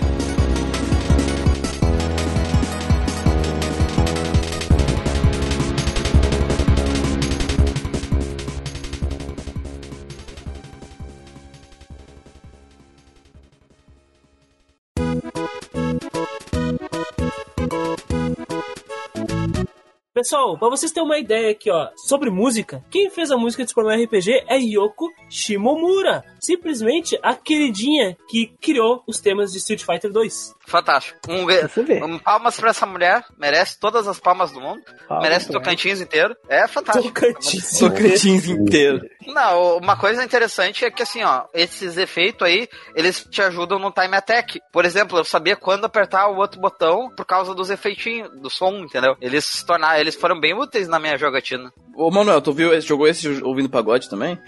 Rapaz, a Netinho primeira de Paula. vez sim. Netinho de Paula, cara. Porque o N95 não rodava bem o Super Mario com som. Já depois, quando eu joguei uns anos atrás, que eu joguei no PC, não, eu ouvi o som mesmo. Sim. Eu até impressionei que tinha as músicas do Super Mario no RPG do Super Mario, cara. Muito legal. Sim. Sim, muito bons rearranjos, né? Foi uma forma boa de mesclar os temas do Mario com a estética sonora da Square. Eu acho que encaixou bem a forma como eles trabalharam. Foi ótimo casamento, um péssimo divórcio. Eu acho que no, no sentido, no caso do, do Super Mario RPG, principalmente nessa parte artística, a gente consegue falar que a Square conseguiu manter um nível Chrono Trigger nesse, nesse jogo. Nesse sentido artístico, de música, de sprites, de passar o carisma de personagens pros sprites que a gente falou, e na- no combate também os sprites dos personagens ser bem chamativo. Aí conseguiu manter esse padrão de qualidade. O o Super Mario RPG saiu antes ou depois que eu joguei? Depois de um ano, se não me engano. Depois. Ele, ele foi um dos Depois? últimos Ah. jogos de Super Nintendo. Por isso que a Depois? galera não jogou tanto. Ah, É por isso. Chrono Trigger rascunho, Super Mario RPG é obra-prima. Hum. Está tudo explicado. É uma desgraça, né? Fantástico, Manuel. Meus parabéns. Assim, ó, faço, minha, faço tuas as minhas palavras, entendeu? Eu, eu Não, reafirmo, não. eu boto um doisinho ali, ó. Eu copio tudo que tu falou e um doisinho assim, ó. Porque não tem o que falar. Fantástico. Concordo. Tá bom. Super Mario é muito melhor que Chrono Trigger.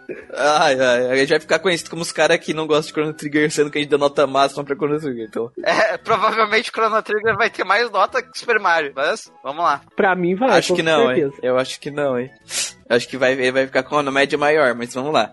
Nessa, nesse sentido de adaptar também, a gente falou das músicas, né? Que ele adapta muito bem o mundo de, do Super Mario aqui, a gente falou de vários elementos. Os inimigos, cara, era uma coisa que me preocupava quando eu ouvi falar do jogo, porque o Super Mario RPG, Super Mario, né? Se for parar pra pensar, ele não tem número de inimigos suficiente pra um RPG. Claro.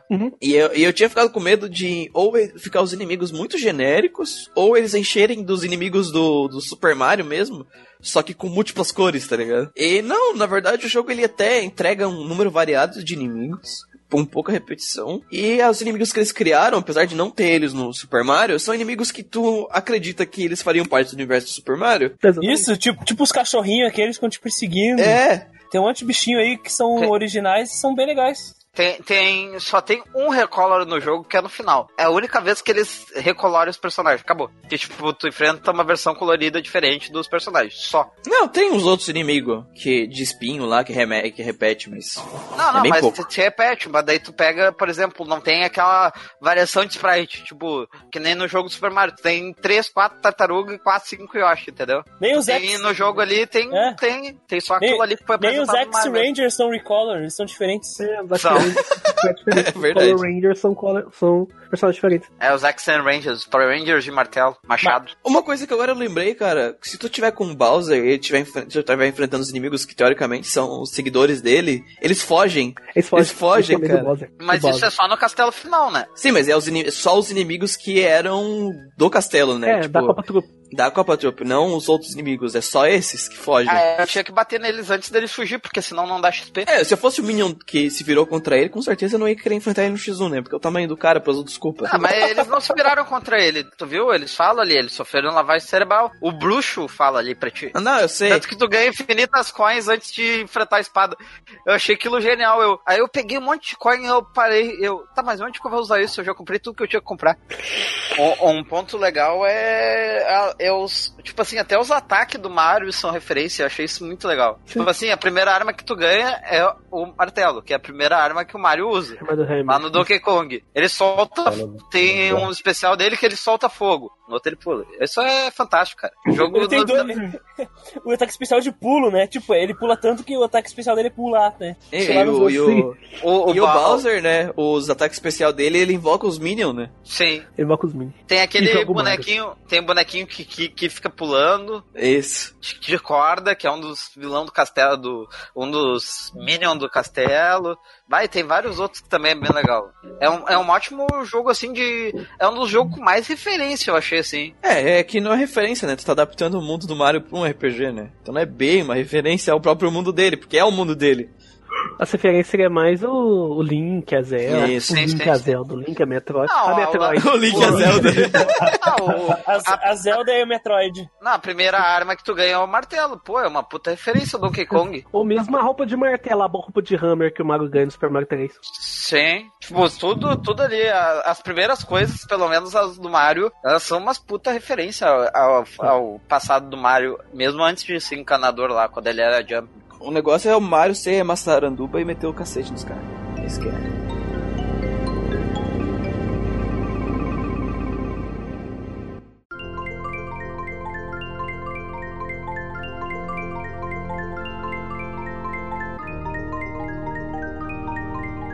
Então a gente chegou aí na nossa parte final do podcast, onde a gente vai fazer a avaliação do jogo, né? E ver se ele vai ficar com uma média maior que Chrono Trigger ou não, que isso pode resultar em tretas gigantescas, já que o último podcast foi de Chrono Trigger. Né? Que isso? Posso, que isso? posso dar um spoiler, Muriel? Ah, Ele vai. ele vai. Eu sou o Chris, ele é o Cris do futuro, ele veio em paz. Ele Ele veio dizer pra nós que apesar de ter notas maiores, Chrono Trigger ainda se mantém. Uma obra temporal. Com certeza. Pra quem ainda não conhece o nosso sistema de notas, ele serve principalmente pra gente passar a nossa experiência com o jogo pra vocês. Não é um sistema que a gente avalia de forma extremamente técnica, ele foi pensado pra a gente demonstrar como foi a experiência pra gente do jogo. E nessa avaliação a gente leva em questão três quesitos sobre o jogo, que é a nossa experiência com o enredo os personagens dele, a jogabilidade, os elementos e a parte artística do jogo. Sempre com essa intenção de compartilhar a nossa experiência com esses elementos. Por isso que a gente prefere usar conceitos, né, uma nota conceitual em vez de uma nota quantitativa. Então a nossa, a nossa, os nossos quesitos eles vão, começam na letra E, né, e vai de E a uma nota especial que a gente chama triple S, que é no caso vai ser E, D, C, B, A, S, double S, triple S. Em ordem crescente, né? Na ordem crescente, isso. E os significados praticamente são E, é um jogo extremamente ruim, a nossa experiência do jogo foi terrível e a gente não quer que ninguém jogue essa droga. Uma merda, uma bosta. Uma O jogo D é um jogo que a nossa experiência com ele em geral foi. é, a gente viu que o jogo tinha alguma outra coisa que a gente gostou, o jogo tem boas ideias, só que a execução acaba sendo muito ruim. Mas é uma merda, mas é uma E merda. acaba, aí, no final a experiência é ruim, apesar de pequenos pontos positivos que a gente teve com ela. Uma bosta. O C é um jogo que é basicamente não fede nem cheira pra gente. É aquele jogo me- medíocre, mediano, que apesar dele não ser, a gente não ter tido uma experiência ruim, também não foi lá grandes coisas. O B já é um jogo que, apesar de ele não marcar a, a experiência dele não marcar a nossa vida, ele já é um bom jogo. A gente tem uma experiência divertida, a gente se divertiu com o jogo, e ele é um bom jogo na nossa, na nossa percepção. É bom, é bom, né? É, só que ele não, não, não é nada assim incrível que, vai, que marcou a gente. O A já é o, o jogo que tem uma execução incrível. Ele é o jogo que marca, que ele fica marcado pra gente. E que ele é muito bom em todos os aspectos, né? A execução dele é quase impecável e fica muito marcado pra gente. O S, no caso, eles são jogos A, as notas S, eles são jogos As, né? que receberam pontinhos a mais, vamos dizer assim. O S é uma nota especial que para cada elemento daquele que a gente explicou lá, que eu expliquei antes, né, daqueles três quesitos, toda vez que o jogo, além de ele ser uma nota A, ele passa a nossa expectativa, ele vai além do que aquilo que a gente esperava pra ele, ele vai ganhar um- uma estrelinha, um S, pra cada um daqueles quesitos que ele foi além. Então ele é um jogo excelente, que ganha pontos a mais, que daí ele pode ir pra um S, double S ou triple S, dependendo quantas estrelinhas ele ganhou, quanto que ele foi a mais do que a gente esperava. Então, essas são as nossas notas. Eu vou deixar o Hater Tia começar com a experiência dele de Super Mario e a nota final pro, pra ele, pro Super Mario. Eu entro naquela parcelinha de pessoas que é fã de RPG e é fã do Mario. Até porque meu primeiro videogame foi um Super Nintendo e a minha infância inteira foi ficar jogando Super Mario World e Super Mario Kart.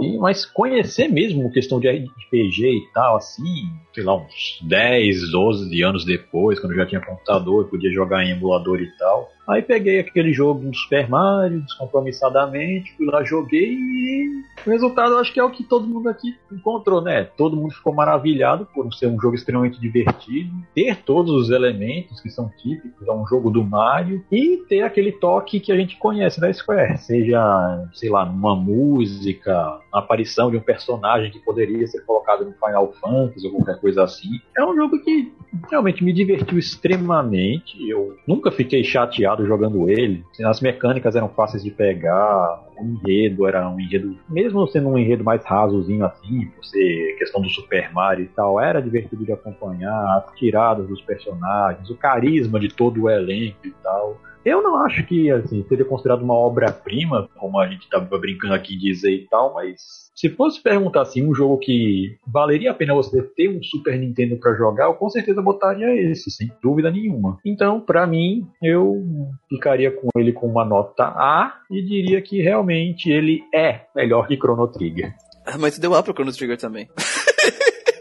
Isso não quer dizer que eu não possa achar ele melhor do que Chrono Trigger. É, não, sim, sim. Assim, ó, eu vou ter que. Eu sou um fã do Mario, eu gosto muito, joguei muito, apesar de ser meio noob. Ah, eu gosto de RPG. Na época que eu joguei a primeira vez esse jogo, eu não entendia bulhufas de inglês e eu consegui quase zerar, fui até o quase final, porque a fita era emprestada, o Super Nintendo não era meu. E foi tranquilo. Joguei ele tranquilo, mesmo não entendendo, mas os frames do Mario eram muito engraçados, então continuei jogando. Naquela época eu não entendia muito de inglês. Hoje em dia, tem as traduções, coisa e tal. Por mais que eu tenha jogado na tradução bugada, eu já joguei na tradução boa. E é um jogo fantástico, cara. Assim, ó, eu gosto. Pra te ter noção, todas as vezes que eu joguei, eu vou sempre atrás dos mesmos detalhes. Eu gosto de ver o Link, a gente já falou, o sistema é fantástico. Ele consegue captar bem a essência do Super Mario, sabe? Tipo, que nem a gente já falou. E eu vou dar um S pra ele, ele merece. Ele marcou muito a minha vida. Foi um dos primeiros RPGs que eu joguei, então não tem muito o que falar. Simplesmente um S. Eu nunca fui de muito de jogar plataforma, cara. Meu primeiro contato com muitos videogames, basicamente, foi mais forte, foi no. A gente tem brinco, foi no N-Gage. E um dos primeiros jogos que eu joguei nele foi Pokémon de GB, cara. Então, assim, eu sempre comecei bem em RPG, RPG zero mesmo. Eu tenho um amigo, eu já comentei com o Alisson, ele chama Alisson, ele adorava esse jogo, ele nunca foi muito de jogar RPG também, mas ele adorava esse jogo, via me falando e tal. Falava assim, ah, tem que derrotar, eu lembro na escola. Ele comentando comigo, você derrotava os Color Rangers, o Mario tem um golpe assim, eu ficava pensando, nossa, deve ser tipo um jogo de My Little Pony, tá ligado? Deve ser um negócio muito idiota. Quando eu fui ter acesso à emulação, cara, uma máquina de emulação melhor do que um celular que parece uma tapioca, e que eu consigo rodar com sono, preciso ficar escutando netinho de Paula pra poder jogar.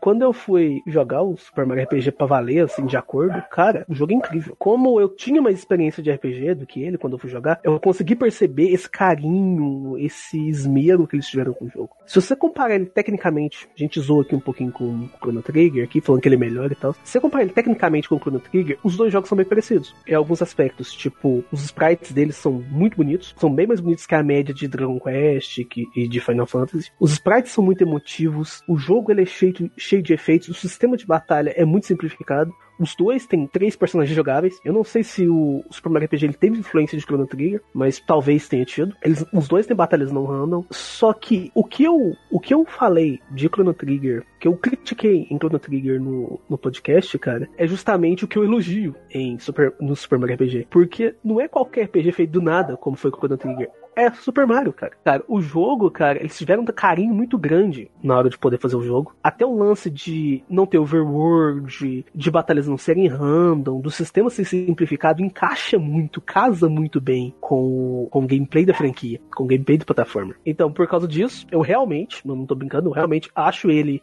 melhor do que o Chrono Trigger. E a minha nota, como a minha nota pra Chrono Trigger foi B, a minha nota pra Super Mario RPG é A. Meu Deus, eu tenho muito medo. O que vocês vão achar de mim agora? Estão preparados? Pensa bem suas palavras. Pensa bem, essa. Criança, cuidado. Fazendo aqui uma análise juntamente com os nossos ouvintes, mostrarei como é que funciona esse tipo de coisa. Começamos com o enredo dos seus personagens. Quando nós temos uma tabela e aí aparece avaliação sobre o enredo do jogo. No caso de Super Mario RPG, a gente tem que tipo de enredo? Um enredo completamente tirado de um gênero de jogo que não é propício de RPG, que é um roteiro, um enredo de plataforma. Então acontece uma transição e a gente vê exatamente o jogo nos dizendo isso, quando o início dele é exatamente o roteiro de um jogo plataforma qualquer do Mario. A Peach é raptada e aí o jogo começa com a batalha entre Mario e o Bowser, né, pessoal? Então, então tudo bem, é um roteiro bem simples. Só que ele é destrinchado e trabalhado ao longo dessa aventura de uma forma interessante, nos apresentando lugares que não vimos ainda, além lugares ainda que nós não vimos do Reino do Cogumelo e apresentada personagens completamente originais. E aí nós temos o Geno, nós temos o Malon e nós temos ainda personagens que já conhecemos. Esses, por sua vez, muito bem apresentados, com carisma no talo, onde a gente é,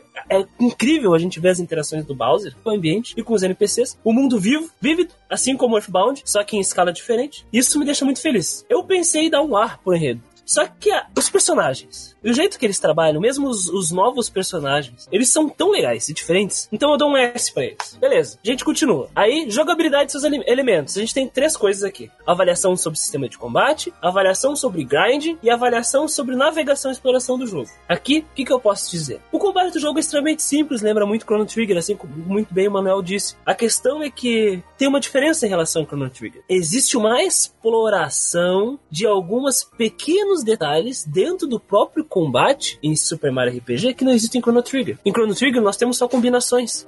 Aqui nós temos interações de comandos e botões que podem ser feitos para cada comando diferente, além de aquele negócio lá do botão, cada um é um comando diferente, que nisso é um pouco confuso. O grinding é simples, não é necessário, e ele é extremamente flexível para tu escolher o jeito de que tu quer jogar, assim como o Muriel disse pra nós. Então, se tu é um cara que busca desafio, tu vai atrás de desafio sem enfrentar muitos inimigos. Mas se tu é como a irmã do Celso, que gosta de, de se preparar mais para poder enfrentar os desafios sem muita dificuldade, tu vence os minions ao longo do, do mapa e pronto. Por fim, a navegação, ela é extremamente simples, não existe muita coisa a dizer. O overworld, ele é simples como se fosse um passar de fase de Mario. E essa transição é perfeita, afinal, diz muito respeito de Mario, né? É pertinente, como o hater disse. A exploração dos mapas comuns são limpas, simples, tranquilas. Elementos secretos existem. Itens pelo mapa existem. Os inimigos podem ser dibrados facilmente. E aí, aí e a forma que é incorporada, transição, né? Essa forma do plataformer para essa exploração de mapa me deixa muito feliz, porque o Mario pode pular pelo mapa, ele pode alcançar outros lugares. Infelizmente, pela, pela visão isométrica, isso deixa um pouco a desejar, porque tem algumas plataformas que tu não alcança, sabendo que tu pode chegar lá, e isso incomoda.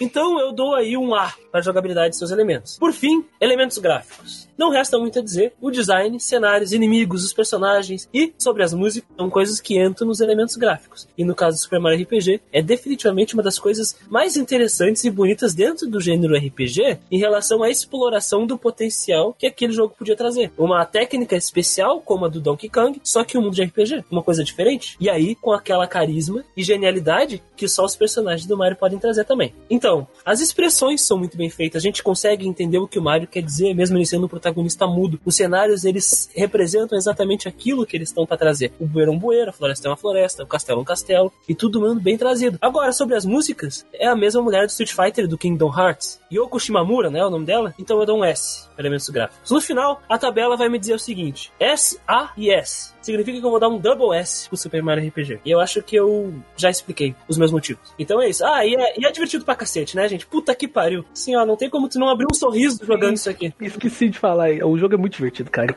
Uh, pra mim, cara, como eu falei, era um jogo que eu esperava no máximo um B. E eu fui bastante surpreendido. E eu acho que, pra mim, uh, o que, que o Super Mario representa na minha experiência, cara? Ele representa, pra mim, a existência da Square na época do Super Nintendo como uma empresa que era madura na proposta dela de criar RPGs, uma empresa que tinha sabia manter qualidade dentro dos seus jogos, porque tudo aquilo que eu falei lá de Chrono Trigger, de ser um jogo que pega o melhor que o console pode entregar e fazer tudo perfeitinho, Super Mario RPG é exatamente isso, cara. A, a Square pega, pegou o mundo de Mario e conseguiu adaptar ele perfeitamente dentro de RPG em todos os aspectos seja visual, seja no combate, seja na própria narrativa, ele conseguiu respeitar a proposta de Super Mario e fazer um excelente RPG. É, é uma voltando para trás agora jogando esses jogos, eu fico cada vez mais com saudade da como a Squaresoft era. Apesar de tudo isso, cara, o, o Chrono Trigger lá eu não dei um S pelo conjunto da obra por causa que eu acho que a narrativa me deixou a desejar. E muito do que a gente criticou da narrativa é o pedaço da Enix, que estava lá dentro, a parte do personagem mudo e de, de tudo mais. Aqui no Super Mario não tem parece que esse pedaço sumiu, né? Apesar do Mario ser um personagem mudo, ele faz sentido dentro da narrativa e ele consegue ser um personagem extremamente carismático, conversar com a narrativa mesmo sem falar uma palavra. Então, para mim, todos os pontos fracos de Chrono Trigger, eles foram corrigidos aqui no Super Mario, nesse sentido de execução, né? E ele acabou sendo um jogo de execução tão impecável quanto, então eu acho, eu na minha avaliação eu dei A em todos os quesitos para ele, porque ele é um jogo com perfeita execução. Eu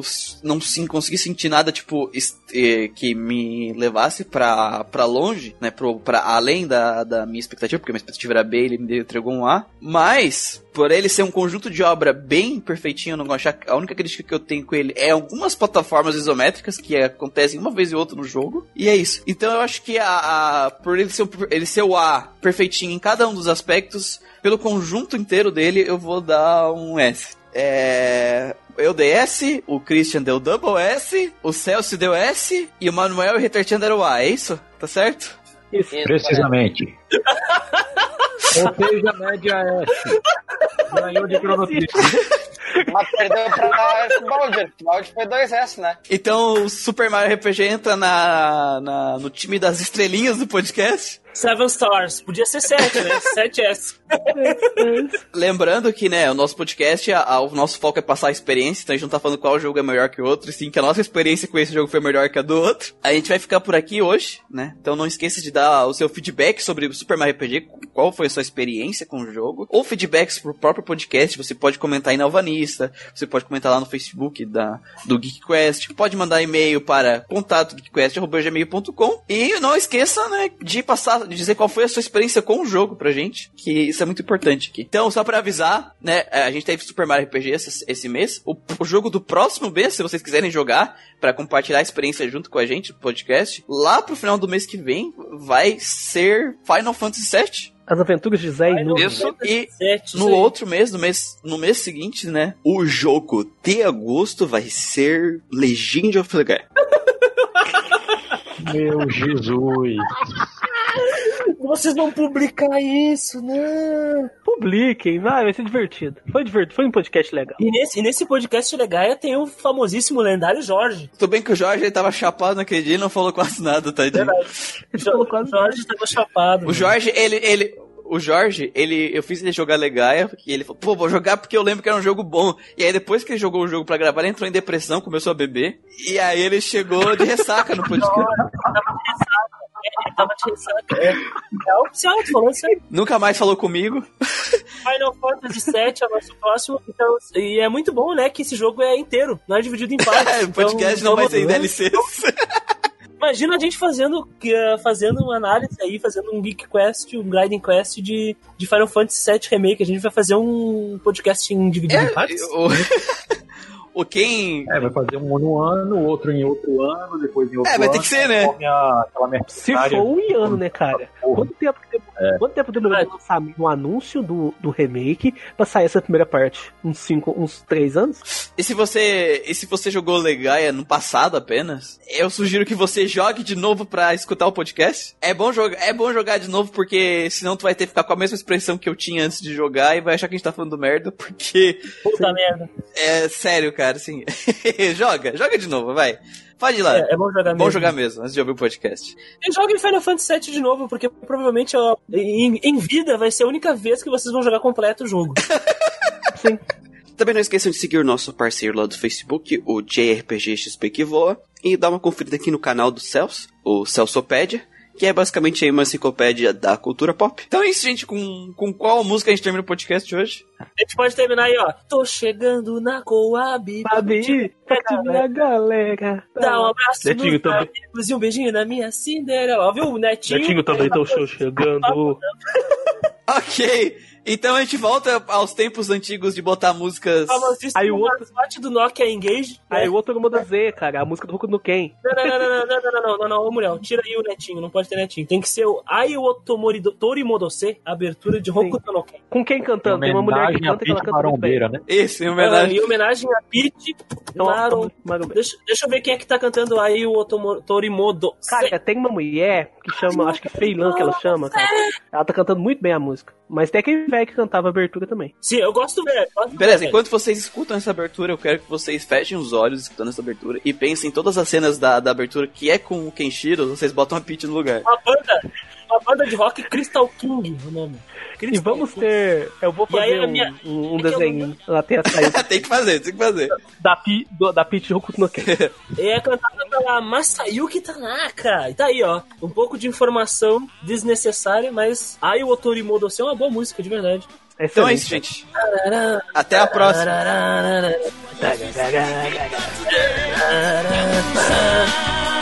You 愛で鼓動速くなる。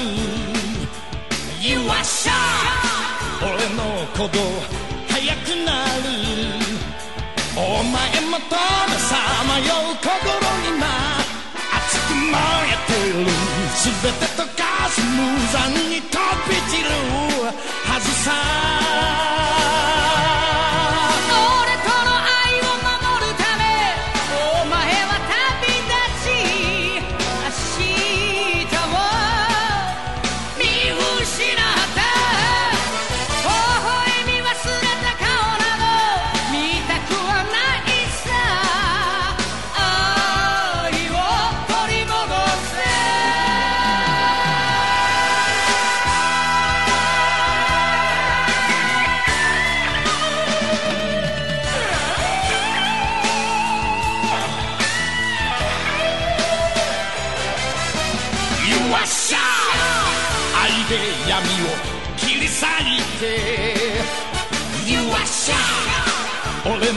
闇を切り裂いて誰も二人の安らぎ壊すことできはしないさ。引きつけ合う絆は離れない。二度と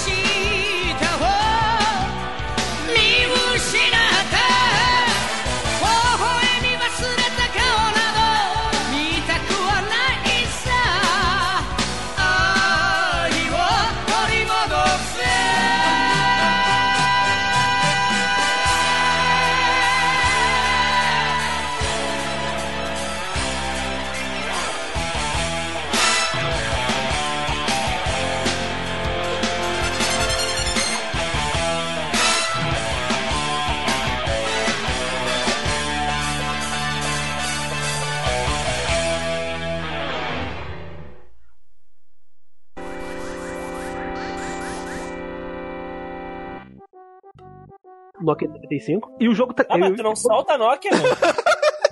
Não, agora eu tô Vou lançando. ver a garota propaganda da Nokia. Ele comprou até o Engage 2, tá ligado?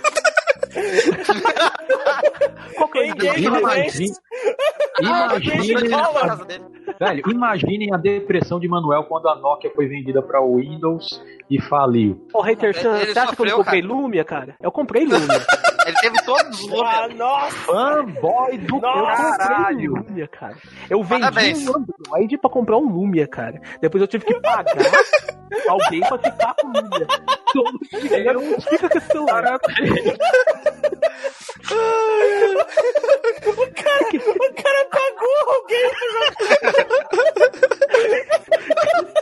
Que pariu! O Muriel é anti-nuvem, nuvem fóbico, e ele deve, ser, deve sair na rua e falando assim: ah, baixa o kit nuvem nas escolas, não sei o. Que que tipo nuvem.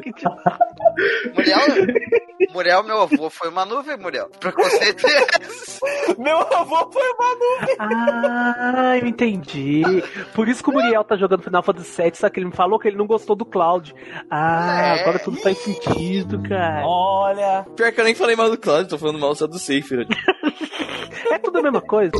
Ah, não, É, é, é- spoiler do jogo dentro do Ele disse, ele disse que gosta de jogar Smash Bros só pra bater no Cloud. É, o É, só isso também É, ele me falou isso aí. É, ah, com certeza, eu nem tenho Descobrindo videogame profundezas da alma de Muriel. kit nuvem! É. Kit nuvem! É, é, eu acho engraçado que o Chris tá me xingando, mas há dois minutos atrás ele xingou como o pior personagem. Então. O, o Muriel, ele pega e ele deve ter tido um trauma muito grande quando criança. Ele viu uma nuvem que tapou o pau dele, ou choveu e ele queria sair. Caiu um Ele granizo teve na um problema muito grande com essa nuvem. Algodão doce. Foi estuprado por uma Ih, nuvem. ó, pesado, pesado, pesado, pesado. Pesado, pesado, corta isso aí, dá, dá Mas, Vai, falando de party, Pesado, falando, ter que dar problema. alguém tem mais a- alguém tem mais alguma experiência com, com gameplay que Com quer falar não, do nuvem é combate? tranquilo.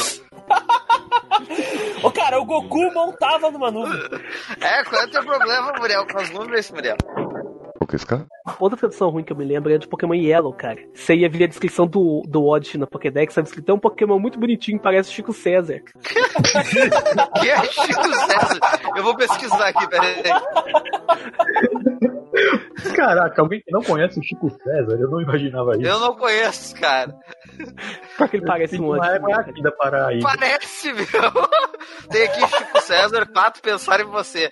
Essa foto é mostro, mod, Deixa eu ver se alguém fez uma montagem. Aqui, ó. Chico César, sonho de curumim. Escreve isso, aparece igualzinho. Sonho de curumim. É. Ah. É. Caralho, é mano. É um mod.